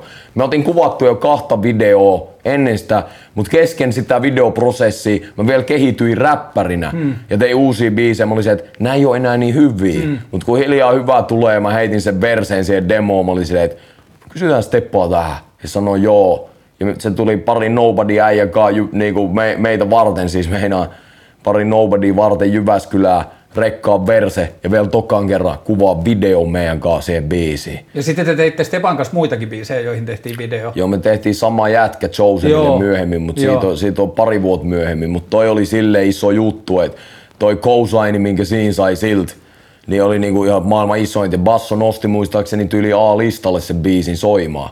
Mutta mietin, mistä ajasta me puhutaan. Nyt tää kertoo siitä ajankuvasta täydellisesti, että mulla on Stepankaa ulkona video, missä on vaikka ainakin sata tonnia hittejä, että se silleen muutamassa neljäs kuukaudessa Mm. vaikka. Ja se soi Basso A-listalla. Yksikään lafka ei soita. Nada. Ei mitään. Sit Niin räppi tapahtui niin semmoisessa omassa kuplassa. Just niin, just Joo. niin. Ja silleen, sen jälkeen me ettiin Vellamo-tyylillä video Joosujiin kanssa sit, tota, jotain kuukausia myöhemmin ja meni ihan okei. Tiedätkö sä, että taas, että me aletaan pääsee jonnekin melkein sataan tonnia varmaan YouTubessa. Ja sitten tuli kuolleet presidentit sen jälkeen videona just muut Paras. pari, pari Se päivää, on hyvä. pari päivää ennen. Onko se niinku- Ruben beat? Se on, ne on kaikki. Niin just. Kaikki ne on Rubenin Joo. beat. Niin kuin silleen, et, ja se räjäytti vaikka niinku, tiedätkö, KBK on, tiedätkö, jonkun Facebook vitsi, tiedätkö, silleen yhteisö, ihan, että et, okei, Massaa ja Vellamo LP, ja se on ulkona ja rumbas lukee, että Vellamo LP Gettumassa ja Ruben, neljä ja puoli tähteä. Ja meillä on videoita YouTubessa, missä on jotain, kaikissa jotain sataa donaa viussei. Kukaan lafka ei soita. Menee koko kesä, kukaan lafka ei soita. Mä droppaan Älä fronttaa sinkuksi levyn jälkeen siinä elokuussa ennen blokkeja. Ei ole kukaan soittanut. Blokeilla tulee Ville Galle, heittää vähän läppää. Kuka teidät buukkas sinne? Mä olin siellä heittää sen hiljaa hyvä tulee Stepa ja Aren keikalla. Niin, just aivan. Ja mä olin tsekkaa Snoop Doggin keikkaa ja sitten Galis tuli siihen, että se viereen tsekkailee sitä keikkaa. Sitten hetken päästä tulee siihen, että mitä äijä. Mä olin, että ei mitään. Se on silleen, että sä oot tää äijä. Ja mä olin silleen, niin on, niin on. Ja se oli silleen, että hyvä meno, että pitäisikö tiedät, olla koodissa jotain. Ja en mä jäänyt siitä ajattelemaan mitään, että mitään. Mutta sitten tiedät, se Galis soitti jonkun kolmen viikon, kahden viikon päästä, että mä olin koulussa ja se soitti mulle, että mitä ei haluta sainaa. Ja sitten mä olin silleen, että me oltiin funtsittu Rekkaamin kanssa, me tehdään KPC levyyhtiö. Mm. Mä sanoin silleen, että ei, että meillä on suunnitelmia. Sitten mä soitin Rekkaamille, että tämmöistä tarjottiin. Se sanoi vaan, että kuule hei, että sulla on niin paljon isommat tavoitteet tässä jutussa kuin kellään muulla, että äijä, mä en pysty, mä auttanut sut alkuun. Se auttoi mut julkaisee Vellamo LPn siis ja niinku hoiti mm. kaikkea, mutta se oli vaan silleen, että mä en voi auttaa sua niin hyvin kuin noi jätkät että tee tää ja mene sinne. Ja mä muistan, mä olin silleen, että oot sä varma, että meillä on suunnitelma yhdessä. Se oli vaan silleen, että äijä hei, se on sulle oikea päätös, että tee se. Ja siinä mä tein se. Ja Ennen kuin mennään tästä eteenpäin, Rekami, jos kuuntelet, että sulla on se Winnipeg Jetselannepaita, mä ostan sen sulta. Mä veikkaan, että se ei myy. Sitten mä pöllin sen sulta. Mä palkkaan Jyväskylästä jotain jengiä pöllin sen paidan sulta. Mä oon haaveillut siitä 25 vuotta. Ai ai ai. Okei. Okay, äh, olit sä kattonut PMEtä siinä vaiheessa vai olit Monsti ainoa, jolla oli väliä? ollaan rehellisiä, PM oli vitsi. Ja se oli iso kompromissi mun brändille. Hmm. Koska mä olin top of the, niinku, en, no sanotaanko, että bottom, eniten niinku UG-jätkä, ketä tyyli about Suomessa siinä vaiheessa oli, että no niin, nyt on tämmönen ysäriräppi, boom bap, nasty, että se täällä mm. näin, joka tulee ja spittaa ja näin. Ja sit tuolla on, että sä pienissä häissä äijät, ne on perustanut lafka, ja ne on sainannut sinne, tiedät sä, tota, Sinni Sabotaasin, kella on EDM kesähitti. Ja ne on sainannut sinne Mac Galliksen, kuka on siis tiukka äijä, ketä fiilsi, mutta sanotaan, että ehkä enemmän meemi huumoriäijä mm. kuin niinkään uskottavaa räppiräppiä tekevä äijä. Ja sit Tippa T, kuka taas teki niinku sitä trappi, tietsä, niinku huume dokkaushassuttelua. Joo. Et mä olin ihan eri muotista, joten mä tiesin jo silloin, että okei, että tästä tulee aitopäät suuttumaan. Mm. Ja ne ei tykkää, että mä hyppään tohon leiriin, mutta ei ole kukaan muu soittanut. Ja Galis sanoi, että se saa mut, tiedätkö, Warnerin kanssa, tiedätkö, silleen yhteisdiiliin PM Warner, että mua kiinnostaa tää mahdollisuus, että mä voin viedä tämmöisen musiikin niin kuin major lafkalle, mm. koska mä en kelannut, että se on mahdollista, että mä mietin, että mulla on tää suunnitelma muuttaa suomiräppiin soundi. Jos mä pääsen tohon taloon sisälle, niin se antaa mulle mahikset mm. oikeesti sieltä sisältä päin muuttaa sitä juttua, tiedätkö, silleen. Ei ne Warnerilla halunnut mua, mutta Galis pakotti ne ottaa mut siihen, tiedätkö, silleen messiin, että nyt tää jätkä vaan on tässä. Mä muistan, kun mä tein sen diili, niin siitä lähtien on alkanut vinkuminen siitä. Massaa, sä et oo aito enää. Se uusi biisi ei oo aito. Tää on paskaa. Vanha tuli, sä oot PME myynyt itses, blää blää blää. Nyt se narratiivi on eri. Tällä hetkellä PME on Suomen arvostetuin ja kaikista kuulein ja seksikkäin levyyhtiö. Ihan no doubt about it. Se on ihan selkeä juttu ollut niin jo monta vuotta. Mutta silloin se tilanne ei oo se. Ja mä oon ollut yksi niistä jätkistä, ketkä on ollut niinku lay down sen perustuksen silleen, että PME voi tänä päivänä olla sitä, mitä se on, koska niillä ei ollut ketään uskottavaa palasta silleen siinä mm. vaiheessa, kun mä niinku astuisin. Ainakin niinku mun omassa näkemyksessä silleen. Niin siinä niinku Mut räppipuritaan. Mati, Mati, Mati rappaa, että se räppi puritaan, ei sen movinkaan, mutta mä olin silleen, että mä haluan tehdä tämän movin, koska mulla on isompi suunnitelma, mutta mä tein silloin Galiksen kanssa hyvin selväksi se juttu, että mun musaa ei kosketa. Hmm. Mä olin jo siinä vaiheessa tehnyt kuitenkin pari EPt ja julkaissut kokonaisen albumin, mikä oli rumpas 4,5 tähteä ja mulla oli musavideot ulkona. Mä osasin itse tehdä mun, tiedätkö, biisit, minä ja Ruben osattiin itse tehdä biitit, miksata ne, masteroida ne. Me osattiin itse tehdä ja musavideot, me osattiin itse ottaa promokuvat, me osattiin itse niinku tehdä se koko mm. tuote. Ja mä olin vaan se, että äijä me tehdään tuote ja sä vaan myyt sitä, älä koske mihinkään. Ja se diili on tiedätkö, pitänyt tähän päivään asti, että mä oon se saanut tehdä. Ja mä mietin, mä katson usein uusia artisteja, että ne ei nykyään saa sitä mahdollisuutta enää opetella itse tekee Niin, niiden joo, omaa pakettia, koska heti jonkun ekan pikku jutun jälkeen on silleen, ei tuu tänne. Ja sit mä huomaan, ne juo, vetää tässä kolaa stadissa vuoden niiden nokkaa, juoksentelee ympäri se, mä en tiedä mitä mun pitäisi tehdä. Mä oon se, että no et tässä tietenkään tiedä mitä sun pitäisi tehdä, kun sä et ikinä opetellut mitä Niin. sun pitäisi tehdä. Ja ennen kuin sä opit mitä sun pitää ja miten nämä asiat toimii ja mitä sä itse haluut tehdä. Mikä sun ääni Kun on? ne on mä olin jo ehtinyt miettiä tarpeeksi monta vuotta ja ehtinyt tekemään musaa silleen kolme vuotta tosissaan, että mä tiedän mitä mä haluun ennen kuin mut sainattiin. Niin nyt kun täältä sainataan junnui saman tien, ketkä ei edes tiedä mitä ne haluu, eikä Niillä niillä ole yksi tai kokemus. kaksi sinkkua ulos ja sitten ne laitetaan Niillä ei ole välttämättä kokemusta minkään tekemisistä. Vielä pahempi, joillahan ei ole yhtään sinkkua. Ne vaan tulee industry-pläntteinä.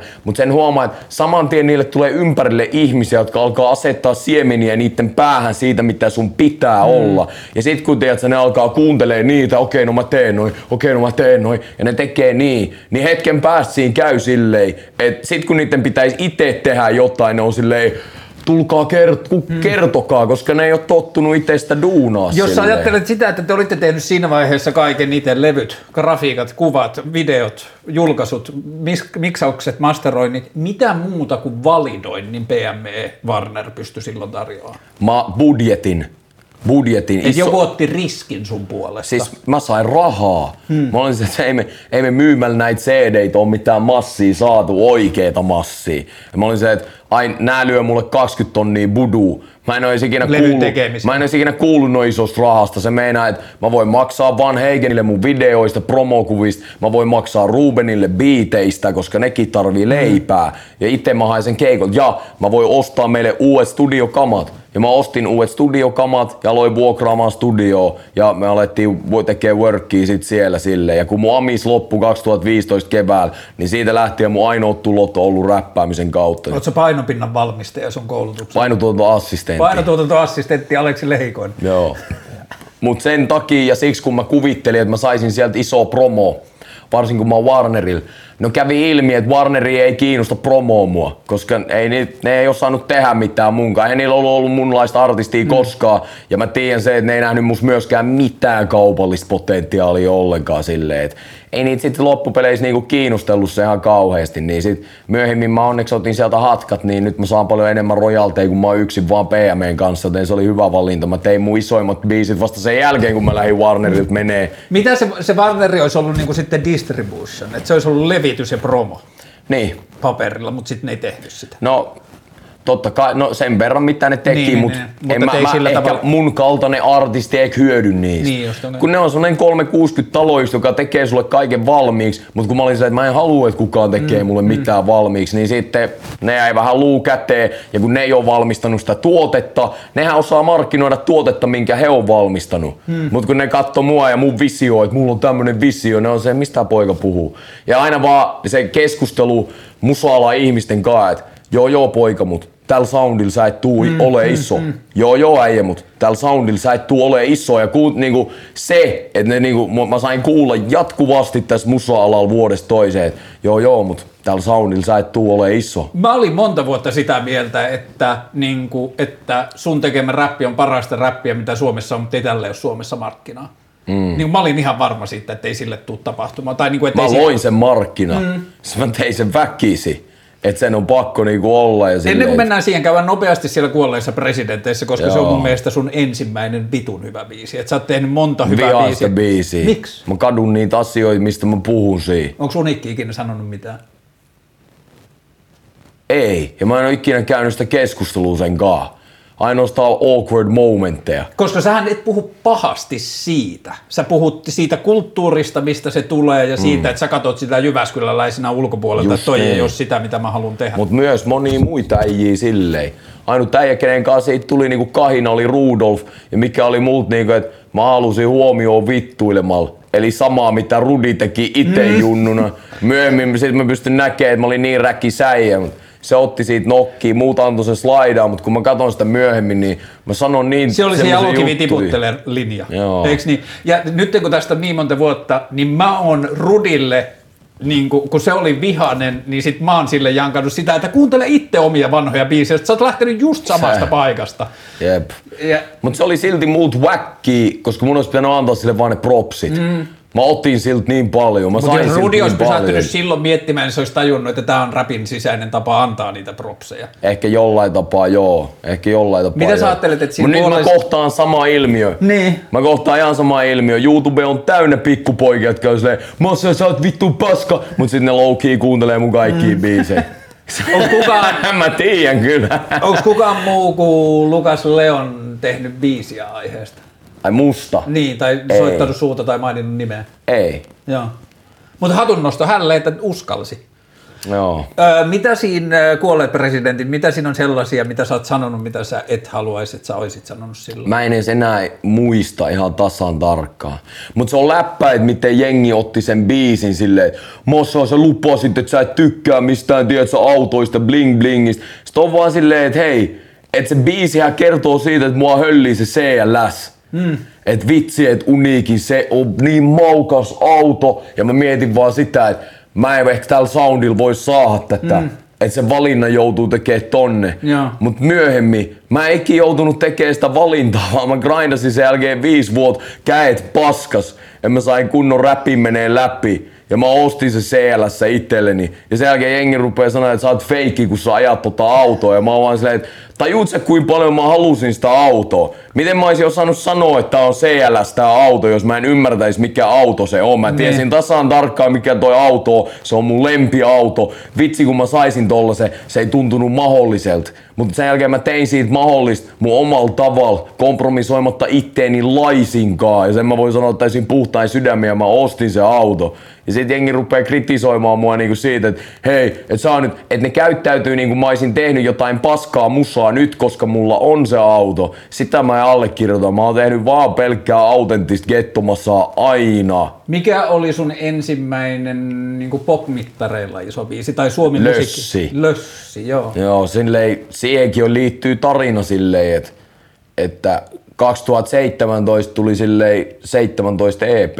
Ja mä heitin se ulos jengi nukkui se ihan paskaksi. Mä en nukkunut. Siellä on esimerkiksi Kanaria-biisi, joka on ihan vitun No, mutta mut sanotaan näin, että mä halusin ottaa niitä steppejä ylöspäin mun suosios mun uralla, mutta musta tuntuu, että se ei mennyt mihinkään. Mm. Et mä niinku, ja musta alkoi tuntua niinku siltä, että ei vitsi, että ei vaan mene läpi. Tää ei vaan mene läpi tää juttu silleen.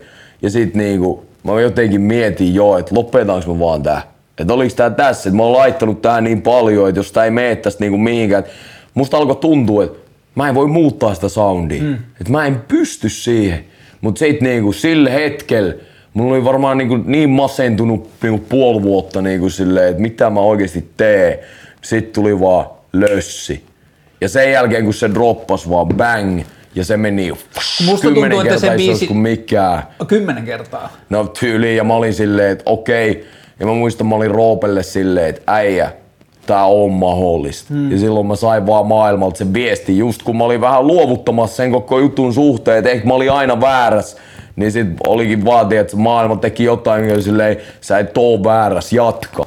Mä muistan, että mä, ja mä veikkaan myös, että sen biisin suosioon ja lähtemiseen vaikutti. To, se oli yksi ensimmäisistä biisitrailereista, mitä mä muistan Suomessa. Ja se oli niin vitun nerokkaasti leikattu. Mä en muista, kuka sen teki. Jossa Varmaan Tuomas Nurmi, mä en edes muista, että tuommoista on te- tehty. se, se oli vaan se video, jossa se on siihen asti, että sä sanot, että vitun pelle, se on mun lössi, ja sitten se katkeaa just ennen kuin se biitti lähtee. Ja se lähtee niin vitun leijasti se traileri, ja sitten sulla ei ole mitään hajua, mikä se biitti on tämän jälkeen. Ja se tuli tyyliin viikko tai kaksi aikaisemmin, kun se biisi tuli. Mm. Se oli ihan super. Tähän mennessä isoimmat biisit on, Silmät ja mujistadis. joo, ja ne on joku 15 biisiä. Joo. Niiden jälkeen lössi. Joo, ja Lössi oli myös jääkiekon MM-kisajuhlissa. Hei muuten onneksi olkoon kaikille huoneessa oleville. Voitin meille jääkiekon maailmanmestaruuden, mutta et eikö niin, että silloin oli varmaan niin kuin ensimmäinen semmoinen yle, vitun iso yleisö, joka ei oikein edes välttämättä tiedä, kuka Kettomasa on. Joo. Se tuli hyvää saumaa. Mä muistan silloin, kun me oltiin vielä Saaran kanssa, PM mun promon kanssa silleen, että ei vitsi, että diplomaatti tippuu ulos ja me ollaan lista ykkösiä, mutta kukaan media ei kirjoita meistä, kukaan media ei ota yhteyttä. Ja samana päivänä tuli tuu torille ja mä menen sinne taakse. Ja sit se, kun se on tärkätty niin nopeasti se tapahtuma, niin sit ei tiedä, ketkä pääsee lavalle. Kaikki artistit ei päässyt edes lavalle. Ja mulle tultiin sanoa, että sori äijä, sun vuoro meni, ei tänään. Ja oli silleen, fuck. Ja se bussi pulappaa sinne, missä Suomen tiimi on backerille. Ja sit Tyrväinen tulee sieltä Chosen One paidan kanssa tälleen. Äijä, äijä, sillä oli se paita. Mä vaan katon mitä, anna nimmari tähän paitaan. Ja mä vaan ok. Se oli ostanut sen paidan ja mä annoin sen nimmaria. Se menee lavalle ja suorassa TV-lähetyksessä se heiluttaa sitä paista. Tulee lavalle, sä et edes näe sen naamaa, sä näet vaan sen paidan ja ne on puoli tuntia ja Sauli Niinistö on siinä vieressä. Gettomassa is chosen one vaan heiluu telkkaris puoli tuntia.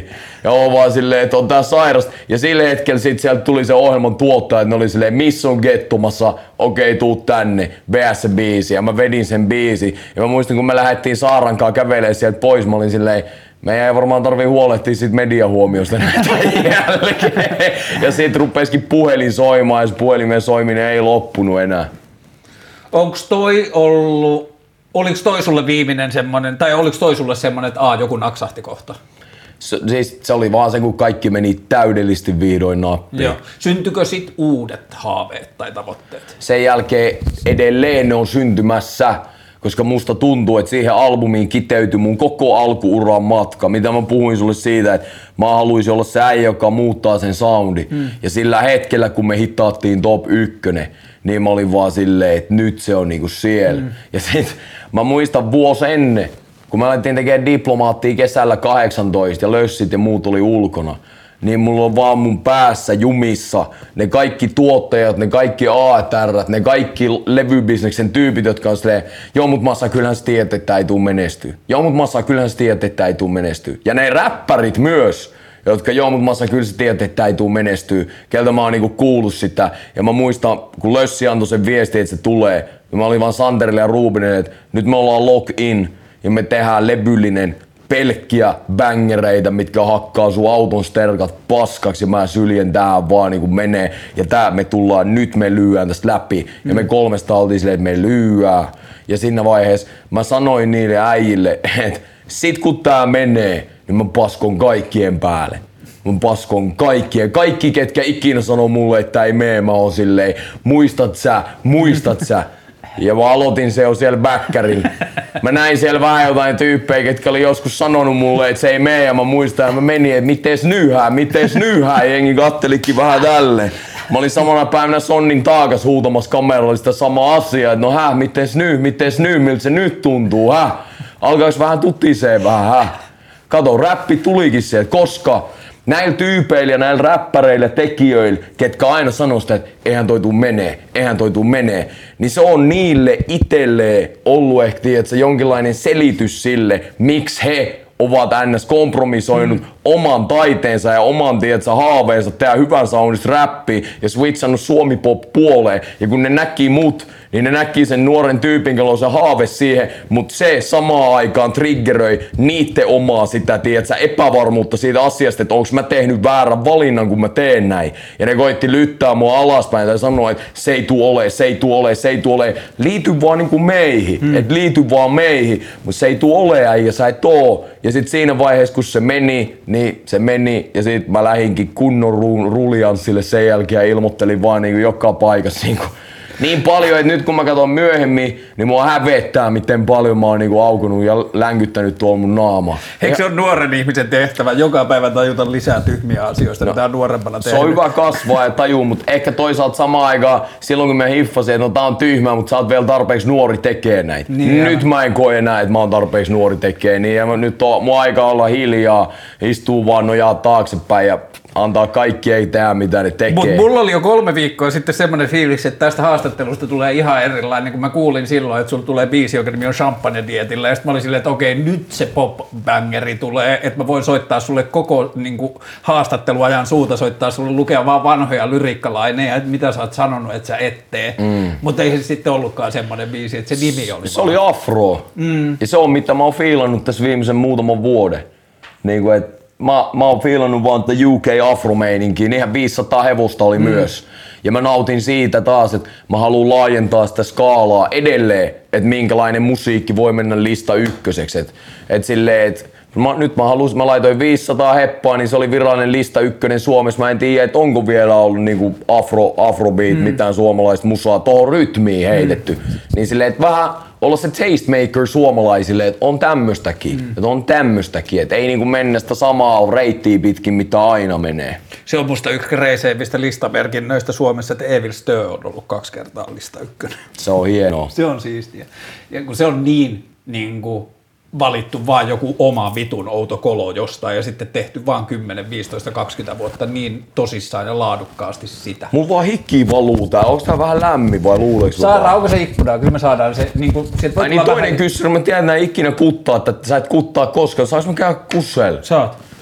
Me mentiin siinä, että vittu mä sanoin mulle selvisi, että mun tyttärellä, joka on 13, niin silloin sellainen dokumentti kännykässä, johon se kirjoittaa TV-sarjoista, jota se katsoo, niin etukäteen kaikki juonenkäänteet, jota se keksii. Että se niinku profeetoi, mitä tässä tulee tapahtumaan. Niin se dokumentin nimi on Bitch I Knew. Kova. Mä oon yrittänyt nyt myydä sille se idea, että se tekee sitten TikTok-tili, jonka nimi on Bitch I Knew, ja sitten se ottaa kantaa TV-sarjoihin ennen kuin ne tapahtuu. Kova idis. Ootas, mihin me jäätiin?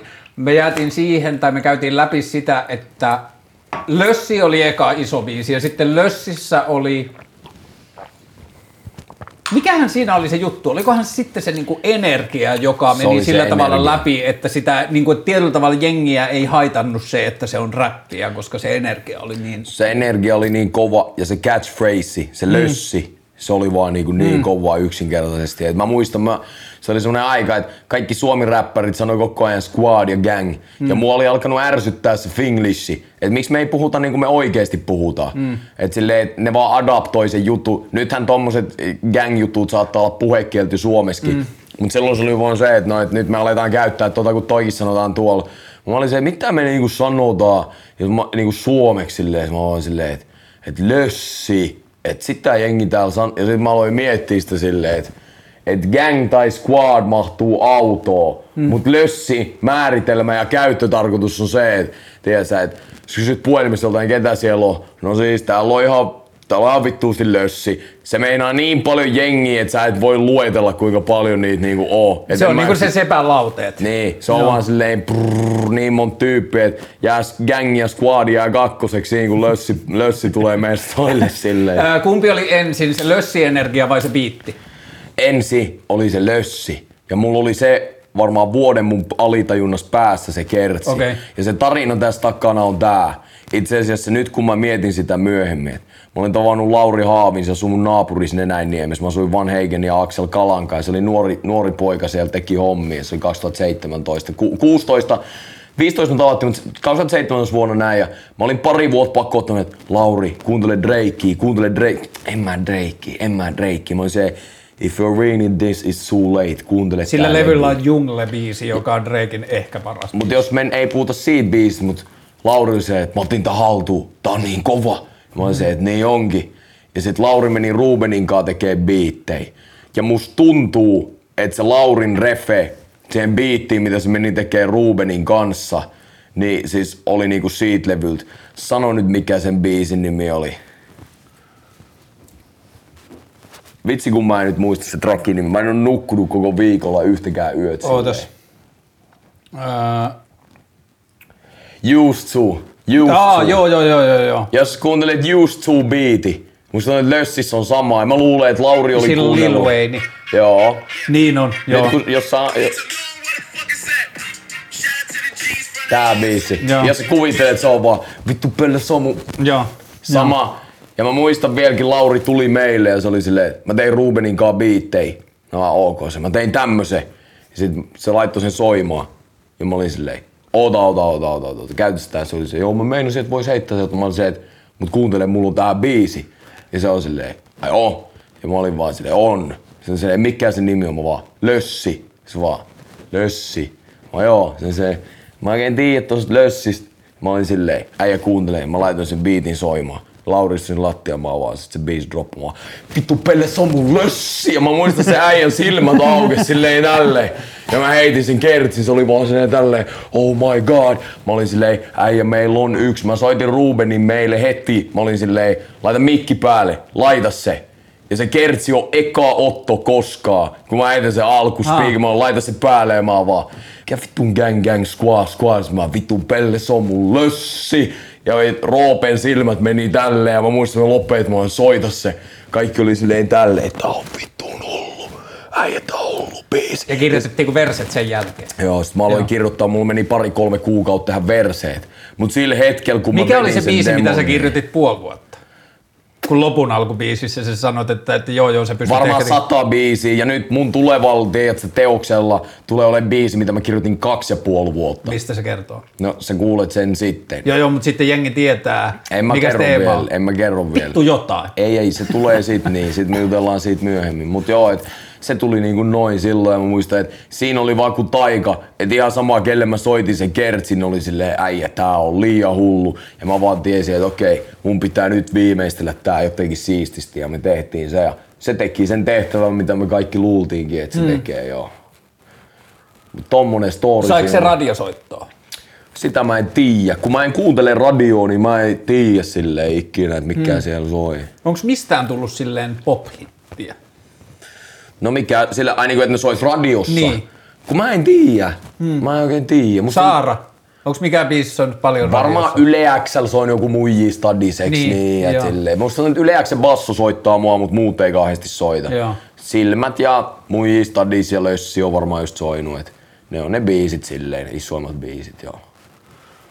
Öö, onko sulla päivittynyt tietyllä tavalla? Okei, lähdetään tätä kautta. Kun kymmenen vuotta sitten Aleksi 18V katsoi silleen suurta maailmaa, oli silleen, että mä haluan seistä ton kaiken paskakasan päällä ja mä haluan tehdä kaiken tämän, niin räppi ja räpin paikka kulttuurissa oli aika erilainen, mitä se on nyt. Täysin. Rapin sisällä pystyy sanomaan mitä tahansa. Mm. On tiettyjä niin laatikoita ja bokseja edelleen, jossa niin kuin rapin sisällä on jollakin tavalla niin kuin suojautunut se, mitä ihminen voi sanoa. Esimerkki Uusi Kendrick-levyssä sanoo varmaan 200 kertaa bitch-sanan siinä, ja sitten se sai edellisestä Pulitzerin. Ja niin kuin, on sellaisia, mutta rapin ympärillä tapahtunut se maailma, mihin sä halusit päästä, on eri kuin se, mihin sä pääsit. Koet sä niin? Ai, sa, ase, esitä vielä kysymys. Että se maailma, mitä sä katsoit 18-vuotiaana, että mä haluan olla vitun hyvä tossa kulttuurissa, mä haluan pärjätä siinä. Niin onko se kun sama sä- nyt? Niin. Ei. Ei. Nyt se on menestyskaba. Hmm. Nyt se on nimenomaan Spotify menestyskissa, että kumpi, kuka pärjää siellä niinku parhaiten. Ja silleen niinku, että sit kun on itekin saanut sen menestyksen, niin pystyykö siitä päästä enää irti. Totta kai haluaisin, että ne pärjää siellä niinku hyvin. Silloin se oli vaan mulle sitä, että mä haluan, että jengi heittää mulle propsit. Mutta nyt se on myös silleen, että okei, pienet kaupalliset paineet seläset, mulla työllistyy tässä jengiä mun ympärillä. Niin kuin monenlaisia duuneja, mulle myyään kallis kiertue ja mun pitäisi tiedä, että saada myytyä se nyt loppuun, että se ei nyt floppaa ja tehdä kaiken maailman jutut, niin sit niinku siinä, että okei, tämän musaan pitää nyt kans pärjää, tai silleen. Ketä sulla on Amerikassa tai isossa maailmassa semmosia artisteja, joita sä katsot, että se on pystynyt tekemään sitä, mitä se tekee kasvamalla isoksi? Mun mielestä hyvin monikin. Ja sille, siis Jenkeissähän suuri osa kamasta. Niin. Niin. Kuin Jenkeissä suuri osa niistä, mitä mä katon, niin ne on sitä kamaa, mitä mä just niinku Pusha haluan. T on yksi. Mutta onko se niin iso though? Niin, no on se silleen globaali, niin, no on sillä varmaan mansion. Niin kuin siis sillä tavalla niin, iso, mutta että onko, se Drake, onko se Drake iso? Onko Niin. se Jay iso? Onko se Kendrick iso? Onko se Cole iso? Tiedätkö silleen? Mm. Onko se Lil Uzi Vert iso? Onko se niinku siellä niin? Niin, toi on kiinnostava kysymys. Kumpi on isompi Pusha, T vai Lil Uzi Vert? No Lil Uzi. Silloin sitä junnufania. No varmaan jos me, eiköhän se, jos sä katsot Spotifysta kuuntelut, niin aika nopea käy selväksi, että ketkä on. Tai silleen, että ei, Mä en ole ihan varma, osaanko mä sanoa yhtään Lil Uzi Vert-biisiä tai osaisinko En mäkään osaa, en mäkään osaa. Mä osaan sanoa vaan Pusha T, mutta mä tiedän, että ei se myöskään niinku iso iso iso oo silleen. Se on, se on niinku räppi Niin. iso, mutta onko se niinku koko maailma musiikki iso? Koska nyt räppi on maailman isointa musaa ja isoimmat räppärit on koko maailman isoimpia muusikoita. Niin. Ei Push siellä oo. Sun pitää olla skeneäjä, että sä tiedät kuka on Pusha T. Niin. Mutta joo, siinä näkyy kyllä se, että niinku, jos mä ajattelen jonkinlaisia niinku yhteleväisyyksiä sun tekemiseen, että siinä on niinku hyvin selkeä tietyllä tavalla artistin kuuloinen ääni, joka on pysynyt samana niinku kasvamisesta huolimatta. Tavallaan, mutta Push ei ole leikitellyt yhtä paljon eri soundeilla kuin Niin, mä. sehän on ollut tosi kapealla Mä sanoisin, tontilla. että Push ei ole myöskään leikitellyt eri aihealueilla läheskään niin paljon kuin mä. Se on vaan sitä kolalla. Ja mä sanoisin, että Push ei ole myöskään leikitellyt sen flowlla läheskään niin paljon kuin mä. Ja mä tykkäisin ottaa ylpeyden siitä, että mä oon monta eri tempoa ja monta eri biittiä. Mä oon kyllä tappanut monella eri tyylillä. Mulla on ollut monta eri mm. flowta. Mun mielestä mä en saa siitä, siitä mä en ehkä välttämättä saa tarpeeksi paljon propseja. Mut sit kysymys kuuluu, onko semmoista keskustelua vielä? Ei välttämättä olekaan Suomessa, mutta silleen, että mä voin räppää nopea, mä voin räppää hitaasti, mä voin räppää siitä välistä, mä voin tehdä monta eri flowta, tiedätkö? Ja Jos sä alat käymään mun katalogia läpi, niin sieltä sä sen löydät silleen. Niin, kun siis se on vaan kiinnostavaa, että jos me katsotaan sitä niin kuin hommaa, just mä palaan siihen niin kuin skeittausnäkökulmasta sitä mm. räppiä. Että se on tietyllä niin. tavalla asia, missä kehitytään paremmaksi ja tehdään erillä lailla ja tyyli on Tsekkaa, tärkeämpää. tsekkaa. Pusha Tilla on vittu läski treflippi ja se tekee sitä koko ajan Kaikista isoista, portaista. kaikista, kaikista portaista sitä. Ja sit taas tiedät, että sulla on Jay-Z ja Drake, niin ne osaa tehdä paljon muitakin eri mm. temppuja. Ne ei vaan oo se yhden läskin flippi äijä, vaan silleen, ne osaa skeittää kaaria ja kurbeja ja portaita, silleen niillä on kaikki hallus silleen. Mm. Et se on enemmän mitä mä jahtaa. Mäkin nautin Pusha Tistä, mä nautin Rick Rossista, mä nautin Nipsey Hussleista, mutta sanotaanko, että ne kaikki on äijiä, kello on ehkä silleen ehkä vähän rajoittunut flow ja biittimakku mm. tietyssä boksissa. Mä tykkään siitä tosi paljon ja mä haluan tehdä mitä nekin tekee, mutta mä haluan tehdä myös mitä Drake tekee ja tiedätkö silleen. Mm. Et mitä enemmän on biittejä ja mitä enemmän on niinku flowta ja näin, niin se on nimenomaan se, että mun mielestä siinä on se goat ja just korisvertauksena silleen, että niin sä voit olla hyvä heittää kolkkei, mutta silleen, että Michael Jordan osasi heittää kolkkei ja midi ja fadeaway ja osasi driblaa ja osasi lukea peliä ja osasi puolustaa ja osasi mm. donkkaa ja osasi tehdä kaiken, tiedätkö? Silleen, että se ei ollut yhden paikan specimen, vaan sillä oli jokainen niinku juttu hallus, niin ehkä se on alusta lähtien, mitä mä oon halunnut handlaa. Et mä haluan, että mulla on tarinabiisit, mä haluan, että mulla on tiedätkö, bangeribiisit, mä haluan, että mulla on tää ja tää ja tää ja tää ja toi ja mä haluan nää kaikki flowt ja mä haluan nää kaikki beatit ja niinku, että sitä, sitä kautta mä oon ehkä rakentanut niinku gettomassaa itse silleen. Tiedätkö kuinka monta kolmosta Shaquille O'Neal teki uransa aikana? Onko sillä yli kolme? Yksi. Yksi. Yksi kolmen pisteen heitto. Se on mun mielestä leija. No. Onko sulla yhtään julkaisematonta biisiä, jonka sä tajusit, että a, en mä halua julkaista tätä, tää on liian pop? Ei. Ei todellakaan. Mä en oo, siis tommonen asia ei ole ikinä ohjannut mua. Jos mä fiilaan jotain asiaa, niin mä se aion tehdä. En mä mm. rupea miettimään, että no noi ei fiilaa tätä, niin mä en tee Joo, tätä. mutta onko se sitten sillä tavalla, että se maku siinä, minkälaisia biisejä sä haluat tehdä, on pysynyt vielä toistaiseksi ainakin niin räppipäisenä, että sitä ei ole tullut sitä. No mieti kalamiestä. Jos mulla olisi mitään aivoja mun päässä, niin, tai silleen niinku sen suhteen, että mikä menestyy, mm. niin en mä sitä olisi tehnyt. Mä rakensin mun koko uran silleen, että mä oon se räpedi rap rap dig, dig, dig, dig, dig, äijä tälleen ja mä räppään näihin biitteihin, tiedätkö, super gangsta kamaa. Yhtäkkiä mä oon tuolla vetämässä melsuun johonkin ihan super slovari biitteihin silleen mm. ja sen jälkeen kaikki mun fanit paskas mun naamaa. No oliks se hyvä muuvi silleen, että mä olin just tehnyt levy, missä on biisejä, mitkä menee vitsi tripla platinaa. Tai silleen, tiedätkö, että meillä on niinku megalevy ja Emma-palkintoja ja näin. Että kuka vaan tavallaan uraa miettivä fiksu tyyppi olisi ehkä ollut silleen, että hei, nyt on aika hyvä kaista rakennettu silleen, että sä voit vielä tehdä tätä uudestaan. tai tiedätkö, silleen. Mut sit niinku itse oli vaan silleen, että no vitsi, on nyt tämmönen fiilis, niin nyt mä teen tämmösen. Joo, koska mulle itselle musi- musiikkifanina on niin jotenkin, niin kuin se tuntuu resurssien hukkaukselta, että jos artistit tekee saman menestyneen levyn uudelleen. Mm. Että kun tämä on jo kertaalleen tehty. Mutta aika moni, eikö nyt Push ole tehnyt sen saman menestyneen levyn kymmenen kertaa? On, ja ei se niin kuin, tietyllä tavalla taas oli mun mielestä hyvä Push-levy, mutta sitten kun mä ootan pari kuukautta, niin en mä muista enää minkä Push-levyn mä oon kuunnellut. Jep, mutta samaan aikaan sulla on välillä Push-fiilis Niin. ja sä heität se. Ja silleen, et sä silloin heitä Kendrickin uutta levyä. Niin. Se taas taiteilee kaikki eri, mutta meinaa, että sä, äijä välillä sun tekee mieli vaan syödä se, tiedät sä, mäkkäri. Tai se yksi, tiedät sä, seitsemän euron pizza, eiks niin? Välillä sä vaan haluut sen, tai sä haluut sen subi. Mutta välillä sä haluat lähteä testailemaan uusia makkuja jonnekin brunssille tonne, tiedät sä, Eiran johonkin sille, eiks niin? Mm. Niin se on se, sit kun sulla on mäkkäripäivä, niin sä tiedät, että mä haluan juuston nyt, anna se mulle. Niin tiedät sä, Pusha ja Rick Ross antaa sulle sen, tiedät sä, että jes mä sain tästä mitä mä halusin. Ja sit Kendrick on se äijä, joka on silleen, että no nyt mä oon taitellut tämmöiseen, että nyt me ei enää tehdä aasialaista, nyt me tehdään tämmöistä välimerellistä. Ja, niin, ja sit sä oot vaan, joudut menee sen tyypin mukaan siitä, että sä et välttämättä saa siltä, mitä sä haluut. Niin. Ehkä mäkin muistutan jossain määrin enemmän sit kuitenkin vähän siinä puolesvälissä. Saattaa olla, että mä oon ehkä vähän siinä puolesvälissä, että no, että no mulla on nää, että on tää Massage biisi, mutta mä kuitenkin vähän koitan laittaa jotain mausteita, tiedätkö, niin kuin sinne. Koet niin. sä vielä tehneet sitä biisiä, mistä 18-vuotias Aleksi suuttuu? Vitsi, kun mä en oikein voi tietää, mitä se äijä on enää mieleen. Hmm. Mutta mä en myöskään jaksa kaistella uskollinen sille äijälle. Joka ei mun mielestä ole edes välttämättä relevanttia ja on ehkä just tarpeellista. se läppä, että et ehkä just jotkut, jotkut tiedätkö, fanit jossain kuvittelee, että ne tietää, mitä 18-vuotias Aleksi olisi halunnut. Hmm. Ja ne rupeaa määrittelee YouTube-kommenteissa sitä, että nyt sä oot pelle ja pettänyt. Mä oon se äijä, mä oon se äijä. Et sä voi sanoa mulle, mitä mä itse Niin, aattelin niin. tai aattelen tai tiedätkö silleen. Ja samaan aikaan silti, vaikka mä oisinkin, niin en mä nyt jaksa sitä äijää, tiedätkö, ajatella. Mä oon nyt tää äijä. Mm. Silloin mä nautin tietyistä asioista, mistä mä en nyt enää nauti. Plus se niin kuin jäbä eli aika erinäköisessä maailmassa ja erilaisissa mahdollisuuksissa tietyllä Ihan tavalla. täysin eri mestas ja silleen, silleen että myöskin Ilmadikia voi kuunnella pelkästään vaan tietyn ajan.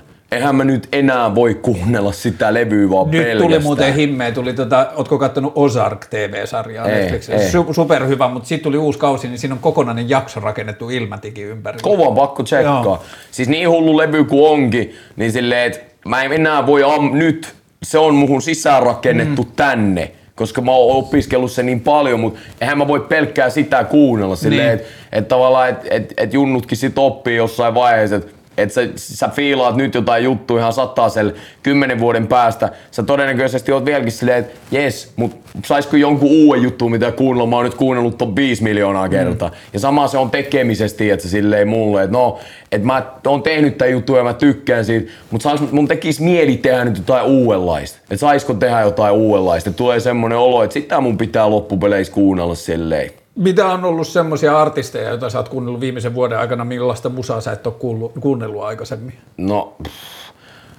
mä kuitenkin kuuntelen räppiä pääpainottain, mutta ehkä se on Jos mun- ajat Jyväskylästä Helsinkiin, niin onko 95 prosentin todennäköisyys, että sä kuuntelet koko matkan räppiä? On, mutta okei, en pelkästään. Mä oon kuunnellut tänä vuonna paljon tuota Sade. Uh. Kuunnellut paljon Sade. Ja sitten Rock Marcianolla on semmonen biisi, tie- en tiedä, tiedätkö Rock Marciano? Joo, joo, joo. Semmonen biisi tuolla muutama vuotta vanhan levyllä kuin Secrets, missä räppää silleen vähän kuiskaamalla. Semmoisen Sade-maiseen biittiin. Mä just olin pari päivää siitä lyttäillä silleen vitsiä, että sit kun mä oon 36, niin sit mä teen tän Secretsin kuuluisen levyyn kokonaan. Ja Sade ei tiedä se low key tausta. Ja sit semmosella konjakki sikari äänellä vaan jotain tiedät se kuiskailu, verbaalitekniikkaa siihen päälle silleen. Rock Marciano on niin himmeä, kun se on just semmoinen niin vanha pappara, vaikka se ei ole edes kovin vanha. Mitä, onko se just se 36? Se, se on se Tai vanhempi. sillä, se on varmaan vähän pari vuotta mua vanhempi, jotain 4-5 tai jotain. Eikö hei, no, se on 7 mun Okei, mielestä. okei, eli sitten se on, Se on 6 vuotta, 4-5. 4, 6, 4, 7, jotain Jep, sellaista. jep, mun Black Don't Crack. Joo, ja sitten himmeä meininki, että se saattaa olla vaan semmoista, että lause, askel, lause, askel. Niin kuin semmoista tiputtelua, niin kuin rauhallista vanhan Just miehen niin. tiputtelua. Mut joo, Sade mä oon fiilannut. Junnut, jotka kuuntelee Saden Lovers Rock-albumi, uudelleen käsittäkää käsityksenä kauniista musiikista. Se on huippu. Ja sen verran kun mä oon opiskellut sitä tyyppiä, niin sitä ei ikin kiinnostanut yhtään. Joo. Sitä ei ikin kiinnostanut yhtään kaupallisuus. Sitä ei kiinnostanut mikään. Se oli vaan silleen, mä julkaisen levyn kun mä haluun. Pitää, pitänyt pitkiä taukoja välillä välissä ja ollut silleen, että ihan sama. Ja oot sä nyt tekemässä levyä, noin kaksi sinkkua oli irtosinkkua, mutta sä oot tekemässä niinku levyä toisaalla. Joo, juttu on, mä en tiedä mitä kaikki näistä sinkuista edes tulee levylle vielä. Hmm. Katsotaan. Onko levyllä julkaisuaikataulu? Ei vielä silleen. Okei, nyt mä haluan mennä takaisin siihen, mitä mä sanoin siitä, että silloin kun sä oot 18-vuotiaana haaveillut räpistä, niin räppi itsessään ja räpin paikka maailmassa ja maailma sen ympärillä on muuttunut. Nyt kymmenen vuotta myöhemmin, niin meillä on aika paljon keskusteluja, joita silloin ei edes osattu käydä tai niitä ei ollut aloitettu. Hmm. Onko susta, niin onko viime vuodet alkanut tekemään biisin julkaisua tai biisin miettimistä tai biisin kirjoittamista vaikeammaksi tai pelottavammaksi? Ehkä oli semmonen kausi, että mietti mitä sanoi saa sanoa ja käyttää ja miten mä voin tän ilmasta, mutta sitten niinku, et tuli jotenkin semmonen sensuuri niinku ihan meni yli. Että nyt niinku jokainen sana halutaan lukea niinku jotenkin ihan väärin ja väärään suuntaan. Mut sit niinku, et ehkä haluin itse jopa taistella sitä vastaan. Kuumottaako? Ei, mä oon käynyt isoimmat myllyt jo läpi. Kävikö nämä pään sisällä? Joo, ne myös. Silleen, että ei, nyt mä oon jo aika done noitten juttujen kanssa, tiedätkö, silleen. Mutta joo, että tasa-arvoasiat ja niinku se, että miten siellä nostetaan tai yksittyjä ilma, yksittäisiä ilmaisuja niinku silleen ylös, niin on nyt ollut ehkä trendannut tässä silleen joku viisi vuotta toi homma, niin siellä on ehkä tapahtunut vähän ylilyöntejä mun mielestä, miten siellä löydetään niinku niitä ja mm. ehkä jäänyt itse vähän myös hampaisiin, mutta sitten oppinut siitä mitä ikin, mutta en mä, en mä kyllä ehkä sensuroi itteeni vieläkään silleen, että kyllä mä aion sanoa mitä mä aion sanoa. Onko siitä tullut asia niin kuin keskustelusta ton ympärillä sellainen, mistä sä haluaisit räppää myös?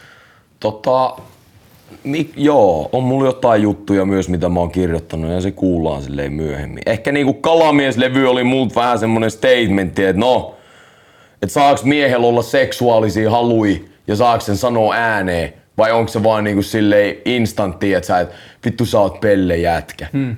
tai ei Miten sä koet, että se otettiin vastaan? No silleen, että vittu sä oot pelle jätkä. Hmm. Koska mun, mä oon kyllä ehdottomasti sitä mieltä, että miesten seksuaaliset halut tai miesten seksuaalisten halujen ilmaisu oli yksi, joka otti turpaan niin kuin tuossa uudessa kulttuurissa keskustelussa. Jep, ja, se... ja me ollaan sun kanssa puhuttu tästä asiasta. Mä, oon sitten, tai niin kuin, mä en tiedä, ollaanko me tästä asiasta oikeasti hirveästi eri mieltä, mutta että kun mä koen, että suurin osa tai melkein kaikki niistä keskusteluista, joista tuli vaikeita tai negatiivisia tai mitä tahansa niin kuin kaventavia seurauksia, niin ne keskustelut oli tarpeellisia. Me, ne on vaan niin uusia, että me ei välttämättä osata niitä aina edes käydä se on, se on, Mä oon ehkä samaa mieltä sun kanssa, että tiedätkö, on tärkeää, että niitä asioita on framilla, mutta ylilyöntejä on sattunut. Missä mm. vaiheessa on just tuli, tuli se fiilis, että okei, että nyt jos mä oon mies ja mä sanoin, että mä haluan panna hyvännäköisiä muijia, niin sä oot naisten alistaja. Mm. ja sit on vaan silleen, että no, et, et, tiedätkö, et, et toisin taas, jos joku nainen heittää biisin siitä, että silloin halui, niin sitten se mainostetaan jonain naisten voimaantumisena. Hmm. Mä oon vaan silleen, että no, et me ollaan kaikki ihmisiä, meillä on seksuaalisia haluja, että saisiko niitä nyt ilmasta ihan siitä sukupuolesta niinku huolimatta. Että noissa tasa-arvoasioissa musta tuntuu, että jotain juttuja ajetaan just epätasa-arvoisilla keinoilla. Että silleen, jos sä oot tää, sä saat tehdä tän ja sua juhlitaan, mutta jos sä oot tää ja sä teet sama asia, niin sit sut lyttää alas, koska sä oot paska. Ja sit mä oon vaan silleen, että no, et, no tää nyt ainakaan ei ole, en mä tämmöstä tasa-arvoa toivoa. mun mielestä tasa-arvo on sitä, että kaikki nimenomaan saa heittää, tiedätkö, sitä mitä ne heittää. Niin, Kun se... ei tiedätkö, paineta jotain toista niin kuin alaspäin, mutta entä sitten taiteessa, sais mä ilmasta niitä tunteita taiteilijana, että jos mulla on tunne, että mä haluan painaa jotain alaspäin, niin saako siitä tehdä taidetta silleen? Saanko mä ilmasta semmoista tunnetta? Me kaikki ihmiset koetaan semmoista tunnetta meidän omaan pään sisällä vaikka, että joskus sua vituttaa ja sä haluat sanoa rumasti ja tehdä väärin. Mm. Ja usein me tehdään ja ollaan, mutta saanko mä nyt taiteen kautta ilmasta tätä, oli se oikein tai väärin, niin onko se ok ilmasta näitä ihmisyyteen liittyviä tunteita ja asioita silleen? Niin, nythän se on vähän niin kuin vastuu siitä on siirtynyt sillä tavalla sanot, niin kuin sanojalle, että kun aikaisemmin kulttuuri kulttuuri teki sen hyväksyttäväksi. Olisi sitten vaikka räppikulttuuri tai joku jää, jääkiekon pukuhuonekulttuuri tai mikä taas, että miehet otti sen tilan. Miehet käyttäytyi kusipäisesti ja puristeli muijia perseestä ja niin edelleen. Ja se tietyllä tavalla hyväksytti. Voithan se edelleenkin tehdä sen, mutta sun pitää kantaa vaan vastuut siitä eri Onko se ollut koskaan hyväksytty? No se kyllä tehtiin sellaiseksi, että se kulttuuri on mennyt vaikka siihen, että just joku seksuaalinen ahdistelu työpaikalla tai miesten semmoinen kusipäiden tytöttely ja semmoinen, niin siitä tuli niin – niin kuin tietyllä tavalla suojeltua, että naiselle oli tosi vaikea sanoa sitä vastaan ilman, että se oli niin kuin tiukkapipo tai tiedätkö, niin kuin, että se ei ymmärrä jotain. Mm. Että, Entä sitten semmoinen, kun siitä lähti nousee, että siitä tytöttely aiheutti vastareaktio, mikä on sitten tämä sedättely, eikö niin? Mm. Feministien lempisana puhuu näistä isoista pahoista sedistä ja silleen, mutta meinaa vaan, että ehkä tietynlainen miesviha jopa on nostanut päätään mun mielestä aika isosti ja silleen nimenomaan miesten niinku demonisointi, tiedätkö, monissa niinku asioissa, niin on mä sitä niinku myös huomannut ehkä, ehkä niinku täällä oleva olemassa, että nimenomaan, että miehistä saa sanoa tosi rumasti, Tarja Halonen sanoo esimerkiksi, kun covid tuli, että covid-tilanne on Ruotsissa paskempi kuin täällä, koska siellä miehet päättää. Ja jengi oli ihan ok sen kanssa. Niin olisiko jengi ok, jos meidän presidentti olisi mies ja Ruotsissa ne olisi naisia, ja se mies olisi sanonut, että Ruotsissa on asiat paskasti, kun siellä naiset päättää. Niin sitä mä meinaan, että tavallaan tämmönen miesviha on tällä hetkellä mun mielestä normalisoitu asia. Että sä saat sanoa miehistä tosi rumasti ja yleistää miehiä tiettyyn boksiin, mutta silleen toisinpäin siitä on niinku katkaistu siivet, että jos sä sen teet julkisesti jossain asemassa, tiedätkö, yleistät noin päin, niin sun ura saattaa olla ohi siinä sekunnista. Mutta ehkä siihen just liittyy se, että miehet teki sitä vitun pitkään. Naisista puhuttiin vähän televästi. Mä ymmärrän, mistä se kumpuu, mutta juttu onkin tää, mitä mä mietin että miten me tullaan pääsee ikinä tasa-arvoon käyttämällä epätasa-arvoisia keinoja. Että jos me ollaan nyt näin, että hei, kun on jatkunut niin pitkään tätä tämmöistä juttua, niin nyt tehdään niin, että nyt minä saa tehdä näin ja nyt saa tehdä näin, koska me kannataan tasa-arvoa. Silleen, no mut eihän toi ole tasa-arvoinen systeemi. On niin, mutta kun tekin teitte meille, on silleen, mä ymmärrän, että tekin teitte meille, joo, mä ymmärrän ton ajatuksen, mutta silti tämä työkalu, voitko perustella mulle sen teorian, millä tämä tulee johtamaan siihen, että lopuksi me ollaan tasa-arvoisia. Et kuitenkin sen keinon pitäisi olla mun mielestä se, että annetaan kaikille tilaa ilmasta samoilla yhteisillä säännöillä. Mä sanoin Lössibiisis, että tiedätkö, teidän lauma on vaginoita. Sen jälkeen mä jäin miettimään, että kun mut nostettiin Framille naisvihaajana, koska tää oli niinku naisia alentava termi. Mutta mä en miettinyt sitä niin. Mun mielestä se oli vaan näästi sanoa jotain tyyppiä sillä nimellä silleen, että Mä oon haukkunut jengi jossain mun biiseissä kuitenkin perseen mä oon haukkunut jotain jengiä mulkuiksi, mikä sitä edustaa miehiä. Et se on ihan fine, mutta sit tää ei oo fine. Ja sit mä oon niinku miettinyt, että no et, et mun mielestä sen pitäisi olla niin, että et ei sit sanota ketään myöskään mulkuiksi tai silleen, että joko hmm. poistetaan niinku ne molemmat tai sitten annetaan molempien olla, mutta miten se tuo tasa-arvo, että me jätetään vaan toinen ja toinen ei ole ok, eli teille on tämä eri sääntö, meille on tämä, niin eihän se siis eri, eri säännöt, niin sehän on niinku eri arvo.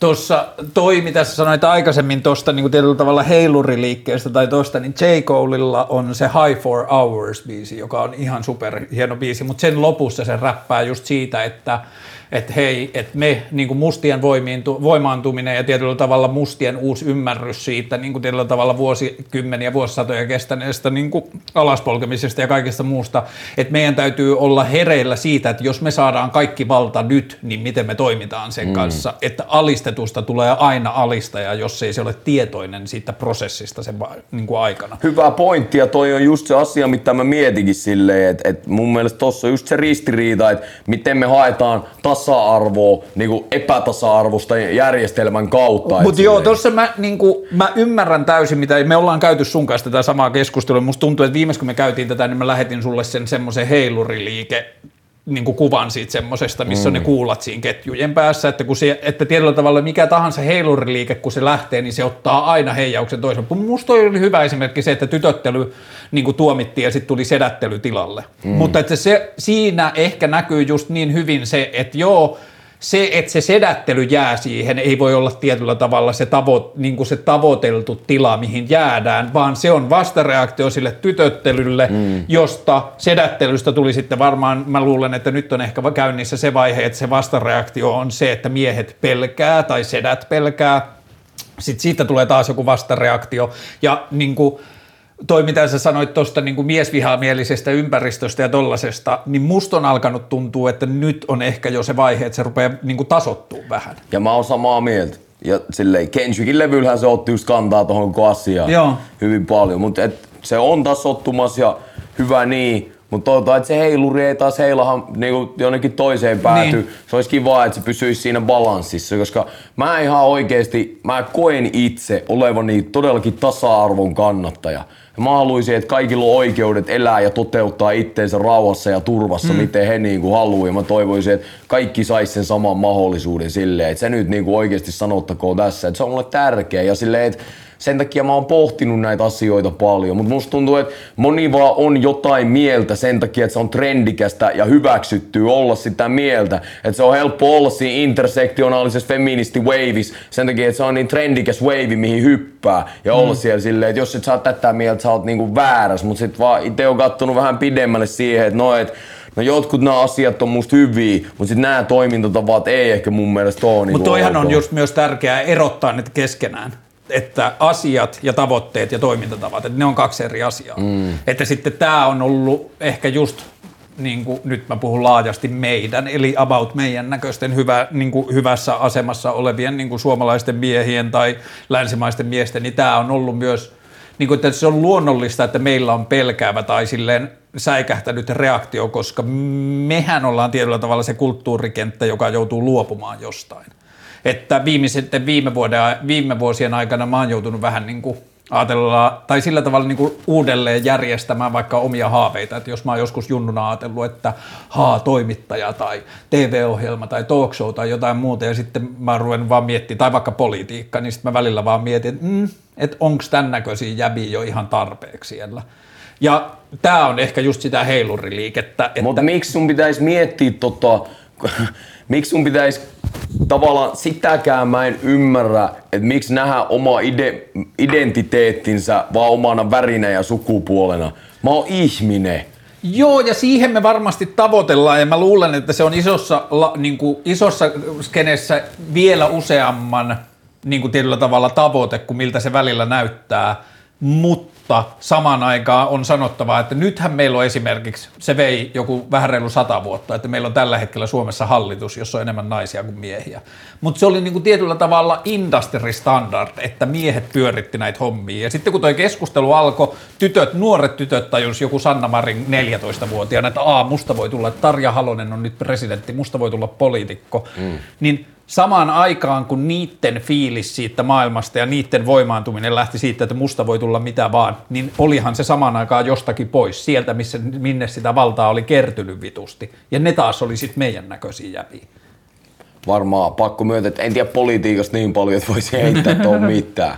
Mutta et surullista se on, jos sä joudut miettimään Karle sitä, että voit sä tehdä jotain ja toteuttaa ittees sen takia, että sä oot jonkun sukupuolinen ja värinen niin eks nää oo just niitä asioita, mitä vastaan me taistellaan? Joo, ja sitten mä oon ehkä lohduttanut itseäni sillä, että tämä on luultavasti vaan sitä oppimiskäyrää. Vai onko se silleen, että niin, muut taistelee sitä vastaan itselleen, mutta mä en saa taistella itselleni siitä. Niin, koska joku muu on taistellut sen muun puolesta mulle jo. Mutta niin, että meinaat sä, että sun pitäisi jäädä pois jostain, koska sä oot mies, joka on valkoinen?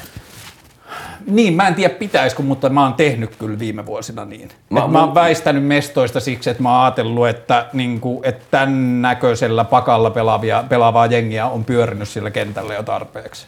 Okay. Mutta nyt sitten esimerkiksi politiikan suhteen musta tuntuu tällä hetkellä vähän niin kuin 18-vuotiaasta gettomasasta, että I can't live rap alone, the game needs me, mm. niin mulla on vähän politiikasta nyt sillä tavalla sama fiilis, että on sellaisia asioita, joita politiikan sisällä ei keskustella, esimerkiksi vaikka puoluepolitiikan kritiikki tai nykyisen poliittisen järjestelmän kritiikki, niin sit musta tuntuu, että ah fuck it, ihan sama mitä sukupuolta ja minkä näköinen jäbä mä oon. Näistä asioista pitää Pakko myöntää, että mun mielestä toi koko niinku tiedätkö, tasa-arvokulma ja tuon wokeismin pointti on mennyt ohi siinä vaiheessa, jos se on saanut oikeasti ihmiset kelaamaan, että mä en saa tehdä tätä, koska mä oon tän sukupuolinen ja värinen, koska eikö just toi ole se asia, mitä vastaan sen kuuluisi taistella? Joo. Niin eikö toi vähän syö itteensä Mutta siinä jos me vaiheessa? luodaan uusi, tilaa uusille äänenpainoille, ehkä tämä on ratkaissut multa paljon, että nyt mä teen YouTubeen tätä mun keskusteluohjelmaa, niin musta tuntuu, että mä en vie keltään multa tilaa. Että tätä katsoo ne, jotka haluaa katsoa. Jos mä olisin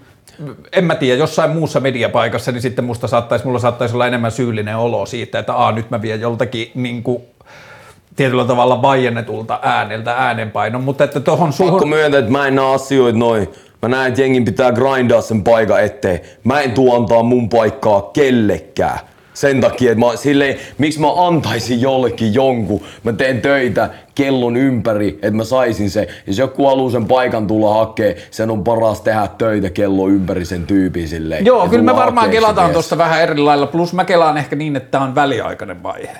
Että tämä on sitä, että kulttuuri oppii niin kuin käsittelemään asioita uudella tavalla, niin sitten tämä on ehkä se kohta, kun mun pitää väistää En tiedä, onko se liian raju, mutta rehellisesti musta kuulostaa siltä, että sut on vähän alistettu johonkin paikkaan ehkä. Mm, kyllä mä koen, mielestä, että mä oon tehnyt sen itse. Mun mielestä pitäisi saada olla ihmisenä sitä, mitä sä haluut olla. Ihan sama, minkä värinen ja sukupuolinen sä oot. Kaikkien, ehdottomasti, mutta myöskään mä en tuu kellekään antaa yhtään mitään. Mä sen tiedän, että mä teen it, sun pitää tulla itse ottaa se ja tekee se silleen, tiedätkö? Mm. Se on se juttu mun mielestä. Mun mielestä on niinku hassu, että johonkin työpaikkoihin edes pitäisi olla silleen, että täällä pitää olla kiintiö näitä, näitä ja näitä.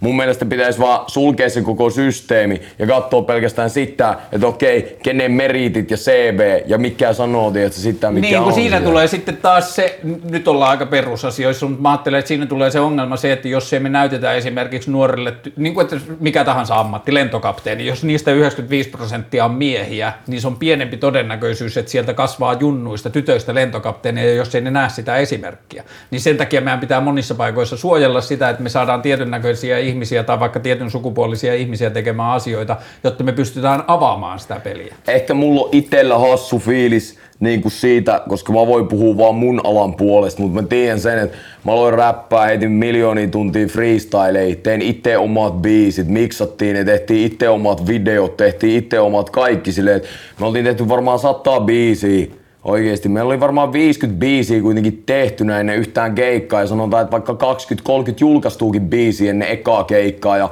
ekasta keikasta mä sain palkaksi nolla euroa, en yhtään mitään. Hyvä, että ei jääty miinukselle ekat kolme vuotta niistä keikoista, tiedätkö, silleen. Ja niinku, että se grindi oli sairas. Ja sitten jossain vaiheessa tähän gameen ilmestyi semmoisia mimmiräppäreitä, kello oli julkaistuna yksi biisi. Ja sen jälkeen niillä on haastattelut Hesarissa ja Telkkarissa ja jokaisessa lehdessä. Ja siellä ne sanoo, että ei vitsi, kun on naisena vaikea saada, tiedätkö, omaa ääntä kuuluviin. Ja mä mietin silleen, että wow, että olipa tosi vaikeet näköjään. Et teillä on yksi biisi, mitä ei kukaan kuuntele, että saatte jokaisen media hereille. Et vitsi, kun itse hakkas rystyset ruvella tuolla Jyväskylässä, se viisi vuotta päätä seinään, että sai niinku mitään leipää tai mitään tästä ja ne tunnit oli niinku ihan sairaita, niin siinä vaan, että pitäisikö mun oikeasti kokea, että mä oon ollut jossain etuoikeutetussa asemassa verrattuna teihin, kun nyt mä näen, että ihan selkeästi saatte vaan ilmaiseksi tämän kaiken silleen. Että kyllä se provosoi mua, että se Niin kyllä mä vähän eri mieltä siitä ilmaisuudesta sen takia, että sitten jos miettii vaikka niitä mimmiräppäreitä, jotka on tässä viimeisen kymmenen vuoden aikana tehnyt asioita, niin ne on joutunut aika tyhjälle tontille tekemään. Niin kuin siis mä tarkoitan tyhjällä tontilla sitä, että ei ole hirveästi ollut esikuvia siitä, että tämä on edes mahdollista. Ja Suomessa. Si- niin.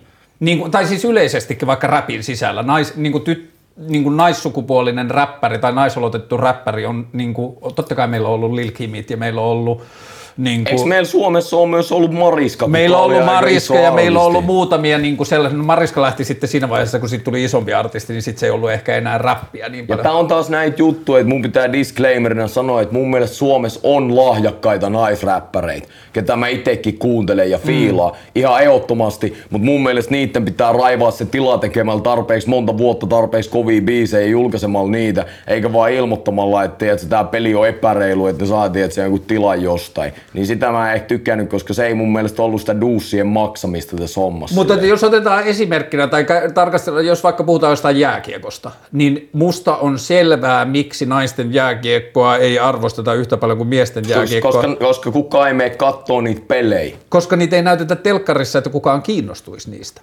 Ai, onko se se telkkari, mikä sen määrää? Tai mä väitän, että se, mistä naisten jää, niin kuin, että miesten jääkiekko tulee luultavasti aina olemaan niin kuin X määrän niin kuin suositumpaa kuin naisten, koska se on nopeampaa ja se on aggressiivisempaa ja se rytisee kovemmin ja bla bla bla. Jääkiekon henki vaan nyt on sellainen, että se on semmoinen gladiaattorilaji.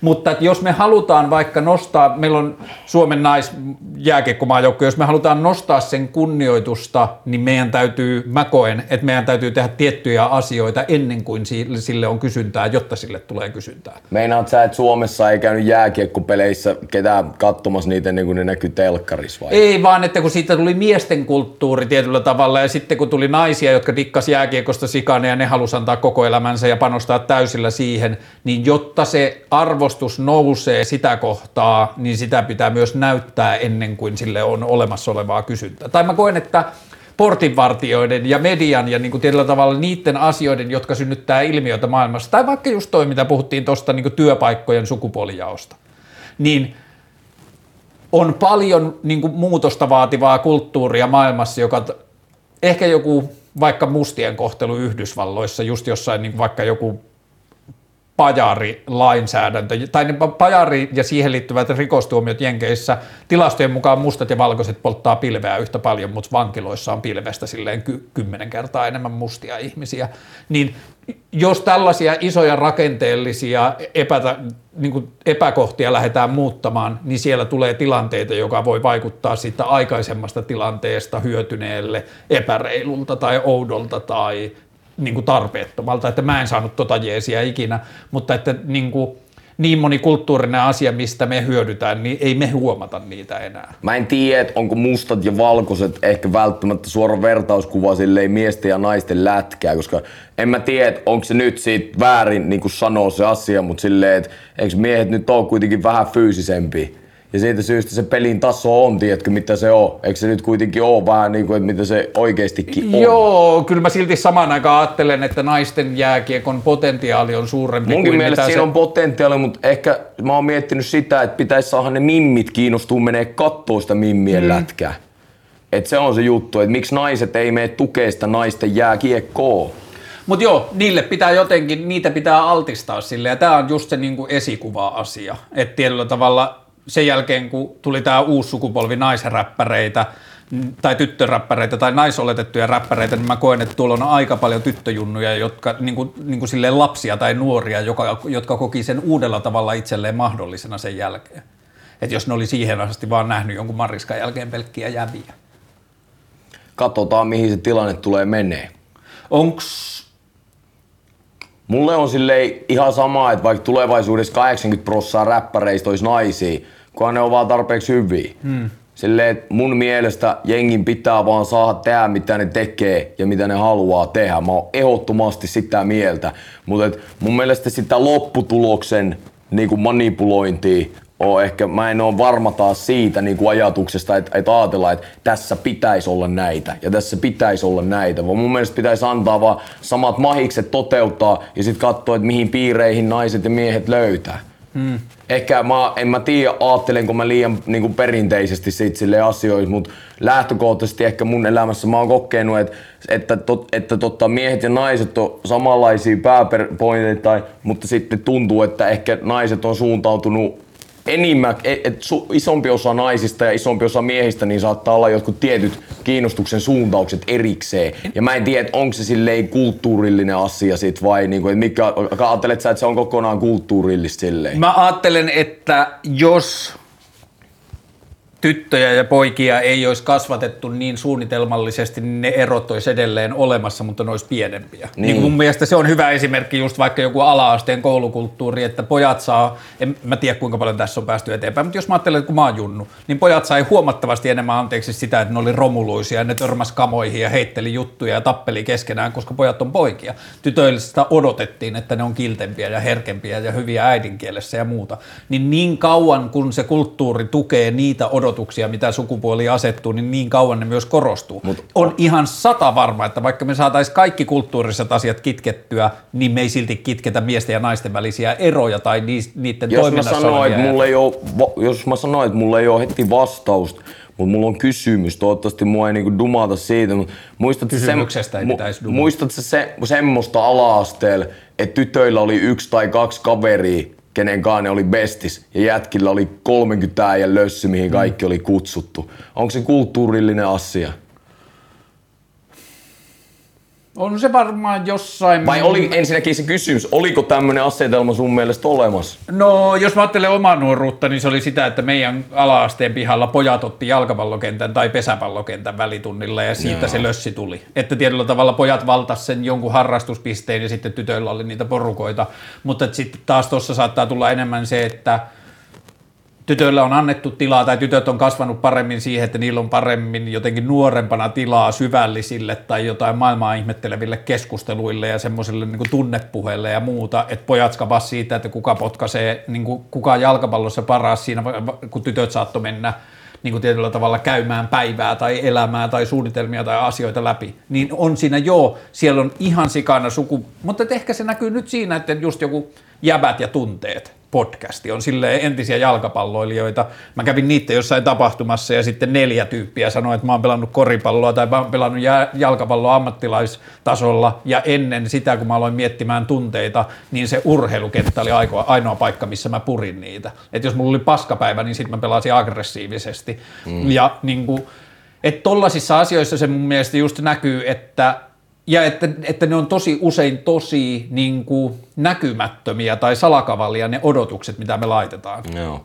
Mä haastan, mä tiedän, mulla on vähän kärkäs tyyli, mutta silleen, että mun itse omassa uskomuksessa, niin niin kuin miesten ja naisten se, että missä asemassa me ollaan ja miten ne erot on, niin siinä on kulttuurillisia vaikutuksia isosti. Mm. Mä oon sun kanssa siitä ihan täysin samaa mieltä, mutta mun mielestä mä myös uskon siihen, että on myös biologisia eroja olemassa. Joo, mä en missään tapauksessa kiistä niitä ja mä uskon myös, että jos me pystyttäisiin nyt tykittämään vaikka sanotaan 50 tai 70 tai 100 vuotta niin kuin semmoista jotenkin tosi tietoista ja avointa niin kuin lasten sukupuolikasvatusta, että mene sinne, minne sydän vetää ja kaikki on sulle mahdollista ja tee just sitä, mitä haluaa, niin me tullaan edelleen löytämään ammatteja, joissa on jyrkkiä sukupuolijakaumia, tai me tullaan löytämään jotain kulttuurin alueita tai asioita, joissa on jyrkkiä sukupuolijakaumia, että 80 prosenttia on yhtä sukupuolta. Kun se on vähän se, mitä mäkin ajattelen että sitten, että voidaanko me saada kuitenkaan jokaiselle alalle niin kuin 50-50-50. En mä usko, että se on 50-50. myöskään se tavoite. Mä uskon vaan, että se tavoite on se, että kun Junnu miettii maailmaa, niin se ei ajattelisi mistään asiasta, että toi ei kuulu mulle, koska mä oon väärän mä- värinen tai väärän to- sukupuolta tosta- tai jotain tosta muuta. mä oon ihan samaa mieltä, että silleen pitäisi saada olla ja pitäisi saada tehdä.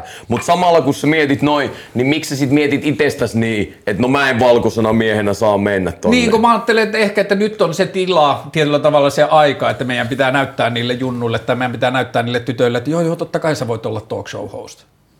Niin kuin, että tietyllä tavalla musta tuntuu, että mä oon niin vitun on läpi onnekkaan elämän kasvanut sille jossain niin kuin opettajan, niin kuin semmoisen niin kuin hyvin huolehtivan perheen lapsena jossain Tornion semmoisessa lintukodossa ja niin kuin, että kaikki on silleen, en mä sano, että kaikki on ollut mulle helppoa, mutta kaikki on ollut mulle lähtökohtaisesti paperilla helppoa siksi, kuka mä oon. Et mä oon silleen hyväkuntoinen, ää, niin kuin, silleen ok, niin kuin, jotenkin niin kuin kaikilla tavoilla silleen, että mulla on käynyt hyvät säkä korttien kanssa, niin sit mä koen, ja ehkä tämä on joku asia, jota me opitaan vuosien päästä katsomaan, että joku asia meni liian pitkälle tai joku otettiin liian syvällisesti tai jotain, mutta kyllä mulla on vähän semmoinen olo, että mä oon niin kuin hyötynyt muiden kustannuksella elämässä. Okei. Okay. Okei. Okay. Ja sitten mä koen, että Ehkä mulla ei oo sitä oloa. Pitäisiköhän mulla sit olla se olo.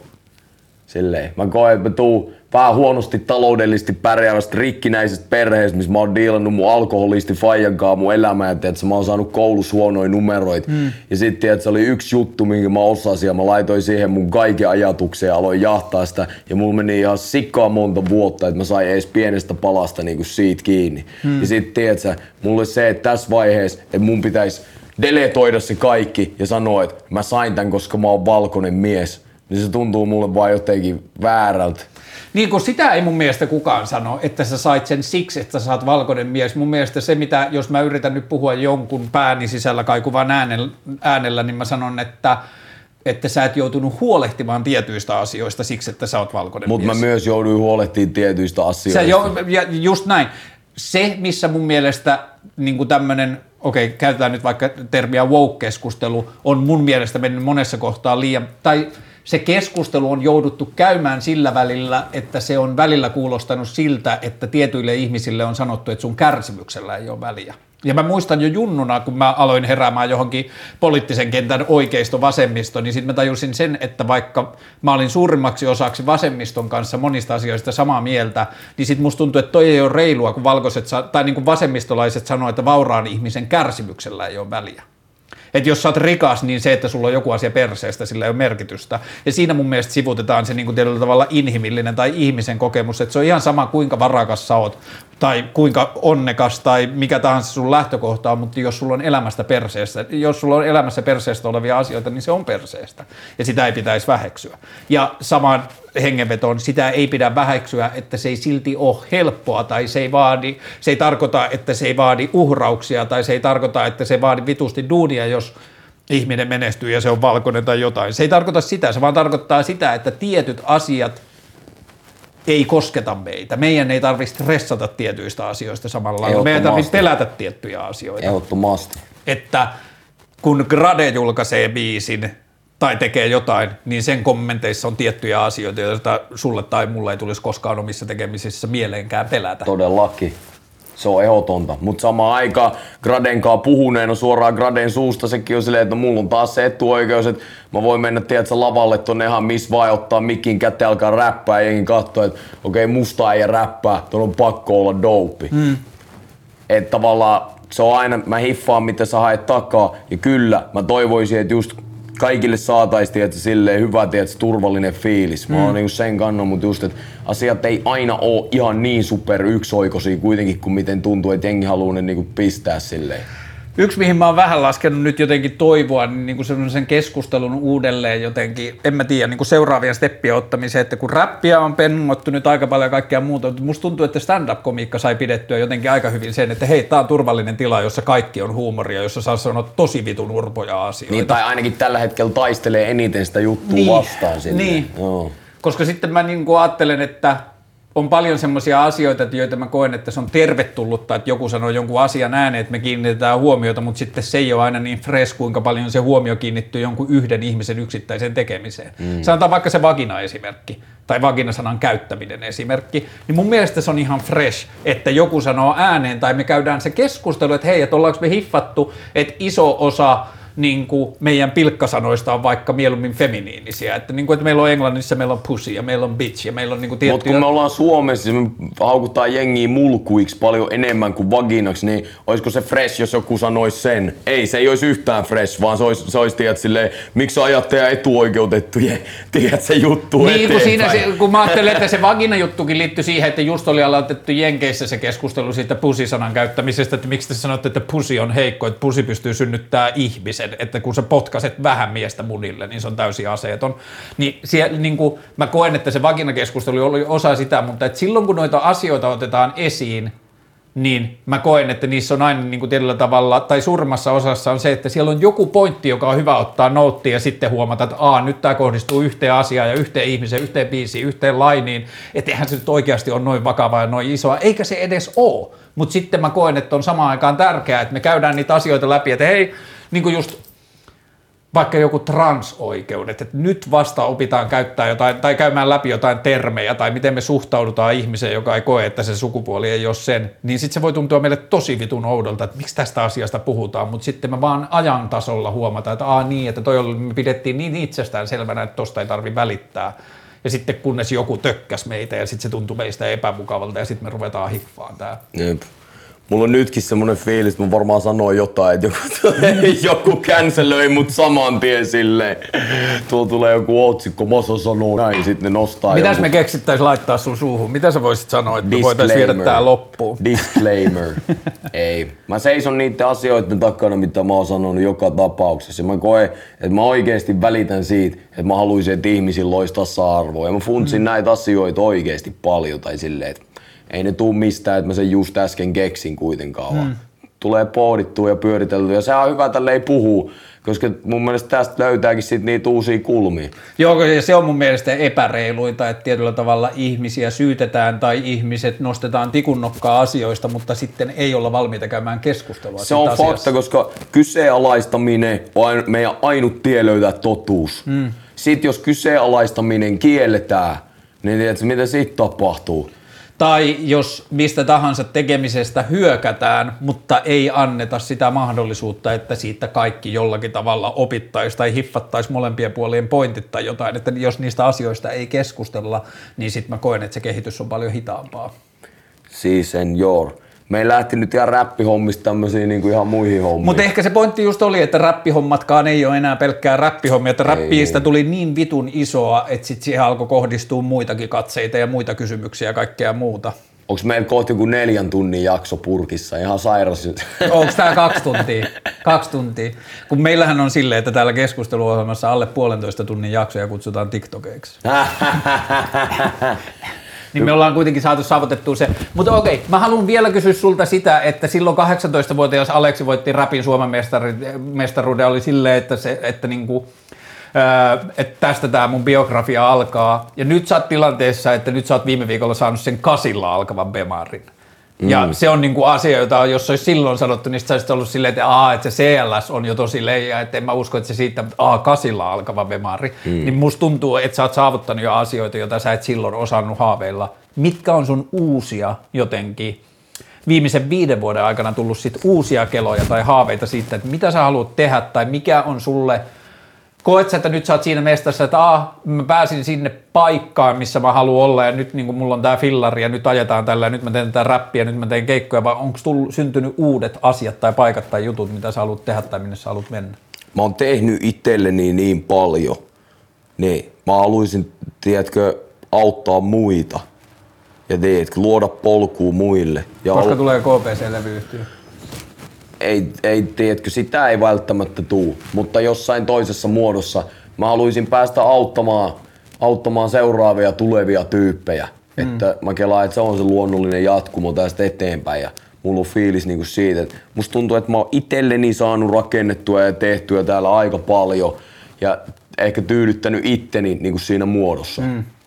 seuraavaksi ehkä tekisi mieli vaan niin kuin jakaa jotenkin muillekin. Oletko vielä, niin kuin, onko se tällä hetkellä energia vai onko se asia, jota sä niin kuin keksit jo? Mitä, Mä niin menen sitä kohti koko ajan. Mulla on suunnitelma, mutta mä en aio siitä vielä jauhaa, koska se on parempi tehdä. Okei, sitten maallisimmista asioista, toi nyt on kasisarjalainen, mikä on seuraava niin kuin maallinen haave, mitä sä haluaisit? En mä tiedä, mä vasta, aa, no talon mä haluaisin Jyväskylästä. Omakotitalo. Joo. Joo, mä haluan eroa tosta Kallion kämpästä ja mä haluan talo. Ja sitten, niin kuin, että sitten sulla ei ole kämppää täällä, että sulla on vaan talo Helsingissä. En Ja mä- sit, ei kun tuolla Jyväskylässä ja sitten jos sä tulet, Yli. sun pitää tulla tänne, niin sit sä oot hotellissa tai jotain Niin, muuta. kun en mä täällä koskaan ole. Olit sä edes silloin, kun sä hankit sen kämppän? Silloin kun mä hankin sen, niin alkoi koronasulku heti. Hmm. Niin mä olin niin kauan, kun Uudenmaan rajat oli kiinni, kun ne avattiin, niin sit mä olin gone. Ja sen jälkeen sä oot ollut oikeastaan vaan tarpeen mukaan täällä. Aika lailla joo. Hassua, mihin voi räpillä päästä Jyväskylästä. Ja sitten niin kuin toi on hauskaa, että tietyllä tavalla niin kuin tämä Helsinki on aina semmoinen niin kuin keskusta kaikelle asialle ja niin kuin tuntuu, että, tai väitetään, että ei pysty oikein tekemään muualta, mutta sitten sä oot niin kuin ensin urallisesti päässyt tänne ja sä oot muuttanut tänne ja sitten sä oot edelleen tajunnut, että sä haluat asua Jyväskylässä.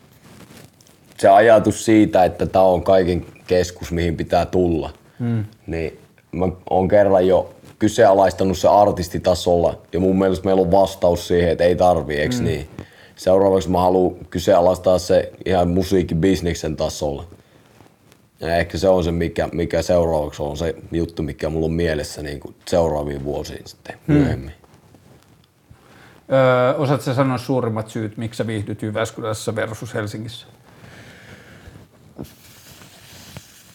Ehkä se on vaan ihmiset, koska täällä mun niinku, totta, tutut on paljon silleen, vaan niinku piireistä. Mm.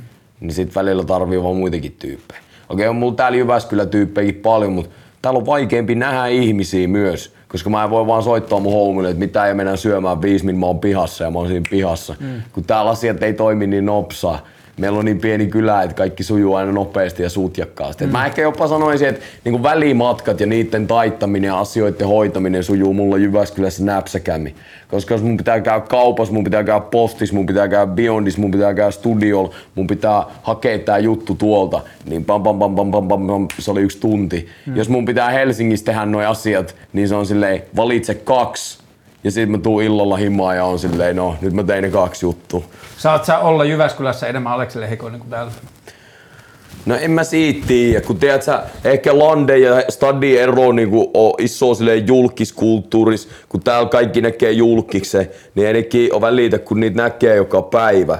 Mutta niin Jyväskylässä, jos mä menen tai missä vaan muualla Landella, niin alkaa ihan kauhea kuhina, kun ei ne näe koskaan ketään. Mm.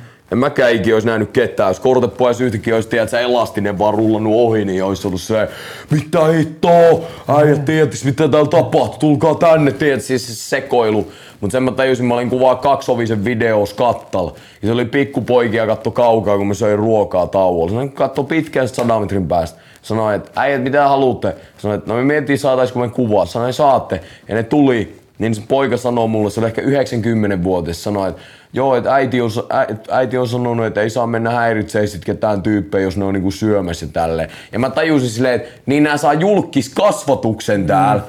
Ja Jyväskylässä on silleen, että mä, syö, mä syön tälleen isänpäivänä, tiedätkö, raflassa tälleen itekseen ja sen on perhe vieressä. Ja mä menen käymään kaupassa, kun mä tuun mun autolle, niin se iskä on ottamassa lapsista kuvaa mun auto eessä. Ymmärrät se, mitä mä meinaan? Et sit, toi on se ero, että sanoisin jopa, että täällä mä ehkä saa olla enemmän silleen mm. rauhasilmaa, että jengi tulee häiriköimään veä siellä, koska se on niille uusi juttu, minkäkaan ei osaa vältsiä niinku olla. Mut sit silti mä valitsen ne muut Jyväskylän puolet silleen mieluummin. Joo, toi on kyllä interessantti, että niinku, sitten tuossa ehkä just näkyy se, että kun räpissä menee tarpeeksi syvälle, että kun se on vaan sitä räppiräppiä, niin sitten sillä ei ole enää hirveästi väliä, missä se tapahtuu, koska sitten se kulttuuri alkaa olla niin saman niin kuin sävyinen. Silloin kun tänne just oli hauska Shirley Karvinen, mä olin se haastiksessa, niin se sanoi, että kymmenen vuotta sitten kun muutti stadiin, niin piti häpeillä sitä, että on Jyväskylässä. Niin se oli mulle silleen, että äijä, tiedät sä, että pakko myöntää, että sä oot kyllä tehnyt vittuun kuulin mesta Jyväskylä. Mä vaan silleen, että jes, että kiitos, että eiks niin, koska nyt se on eri. Kun mä tulin tänne, niin aina mitä tää Jyväskylä heinähousu räppäri. Mutta ainakin, en tiedä muista, Shirley sanoi, että muutkin jutut, se, niin kuin, että se vaikuttaa, mutta ainakin räppissä sen mä tiedän. Että jos yksi räppäri tulee ja mä sanon sulle, kuka vaan sanoo sulle, että me sainattiin tää äijä, tää on Jyväskylässä, niin okei. No minkälainen äijä tää on? Koska jengi tietää mm. jo, me ollaan tekijöitä. Mutta joo, räppi on ollut myös siisti siinä, että siinä on ollut aina semmoinen niin kuin, mä en tiedä muista, että se 2000-luvun alussa silloin kun Fintellikes lähti ja sitten alkoi tulla niin kuin paljon erilaisia suomi asioita niin sitten oli muun muassa toi Tulenkantajat Rovaniemeltä. Joo. Ne oli Rollofunk ja kaikki se, että, niin kuin, että täällä on ollut se niin kuin synnyin, se, tai räppäyksessä on ollut se synnyin, koska eihän iskelmässä näy mistä se tehdään. Mm. Et, niin kuin, että sitten räpissä on ollut aina tämä niin kotikaupunkijuttu ja muuta ja sitten musta tuntuu, että se varsinkin Junnulle avannut, että ah, Tampereella on tämmöinen meininki, Jyväskylässä on tämmöinen Turku-meininki, Pohjois-Suomi, bla bla bla. Mm. Että se on ollut tosi siisti. Hei, Tämä on ollut vuosia projektissa. Mulla on puhuttu tästä varmaan kolme vuotta, että sä tuut ohjelmaan vieraaksi. Siis oli toivottavasti oli hyvä, mutta pitää sanoa, että mä en ole varmaan nukkunut kahteen viikkoon ja silleen mun silmäpussit on niin sairaat. ollut tässä hullu puristus saada nämä biisit tehty ja videot tehty ja kaikki tehty ja sitten vielä piti tehdä roopeen synttärit ja vielä toi eka keikka jänskäs ja muut ja nyt mä tulin ajoin tänne ja tein tämän median, niin mä sanon suoraan, kun mä menen tästä himaa, mä vaan nukkumaan. Monta keikkaa kesällä? Varmaan joku 20 jotain, ei ihan hirveästi silleen, vähän mm. chillimmin. Joo. Vähän chillimmin. Mut nyt alkaa. Joo, joo. Ja perjantaina allas. Joo, perjantaina allas Sea Pool. Okei, okay, joskus mä harvoin annan tässä ohjelmassa tilaa PRlle ja puffaukselle, mutta nyt jos joku kuuli, niin perjantaina on Gettomasa Allaksen lippu ehkä vielä saatavilla. Yes sir. Haluatko vielä puffata jotain muuta? Ei. Kiitos tästä hetkestä. Ja oli oikein hauskaa jutella räpistä ja muista asioista ja toivottavasti kukaan ei cancellaa mua nyt tämän jakson jälkeen. Kiitos. Kiitos paljon, ei.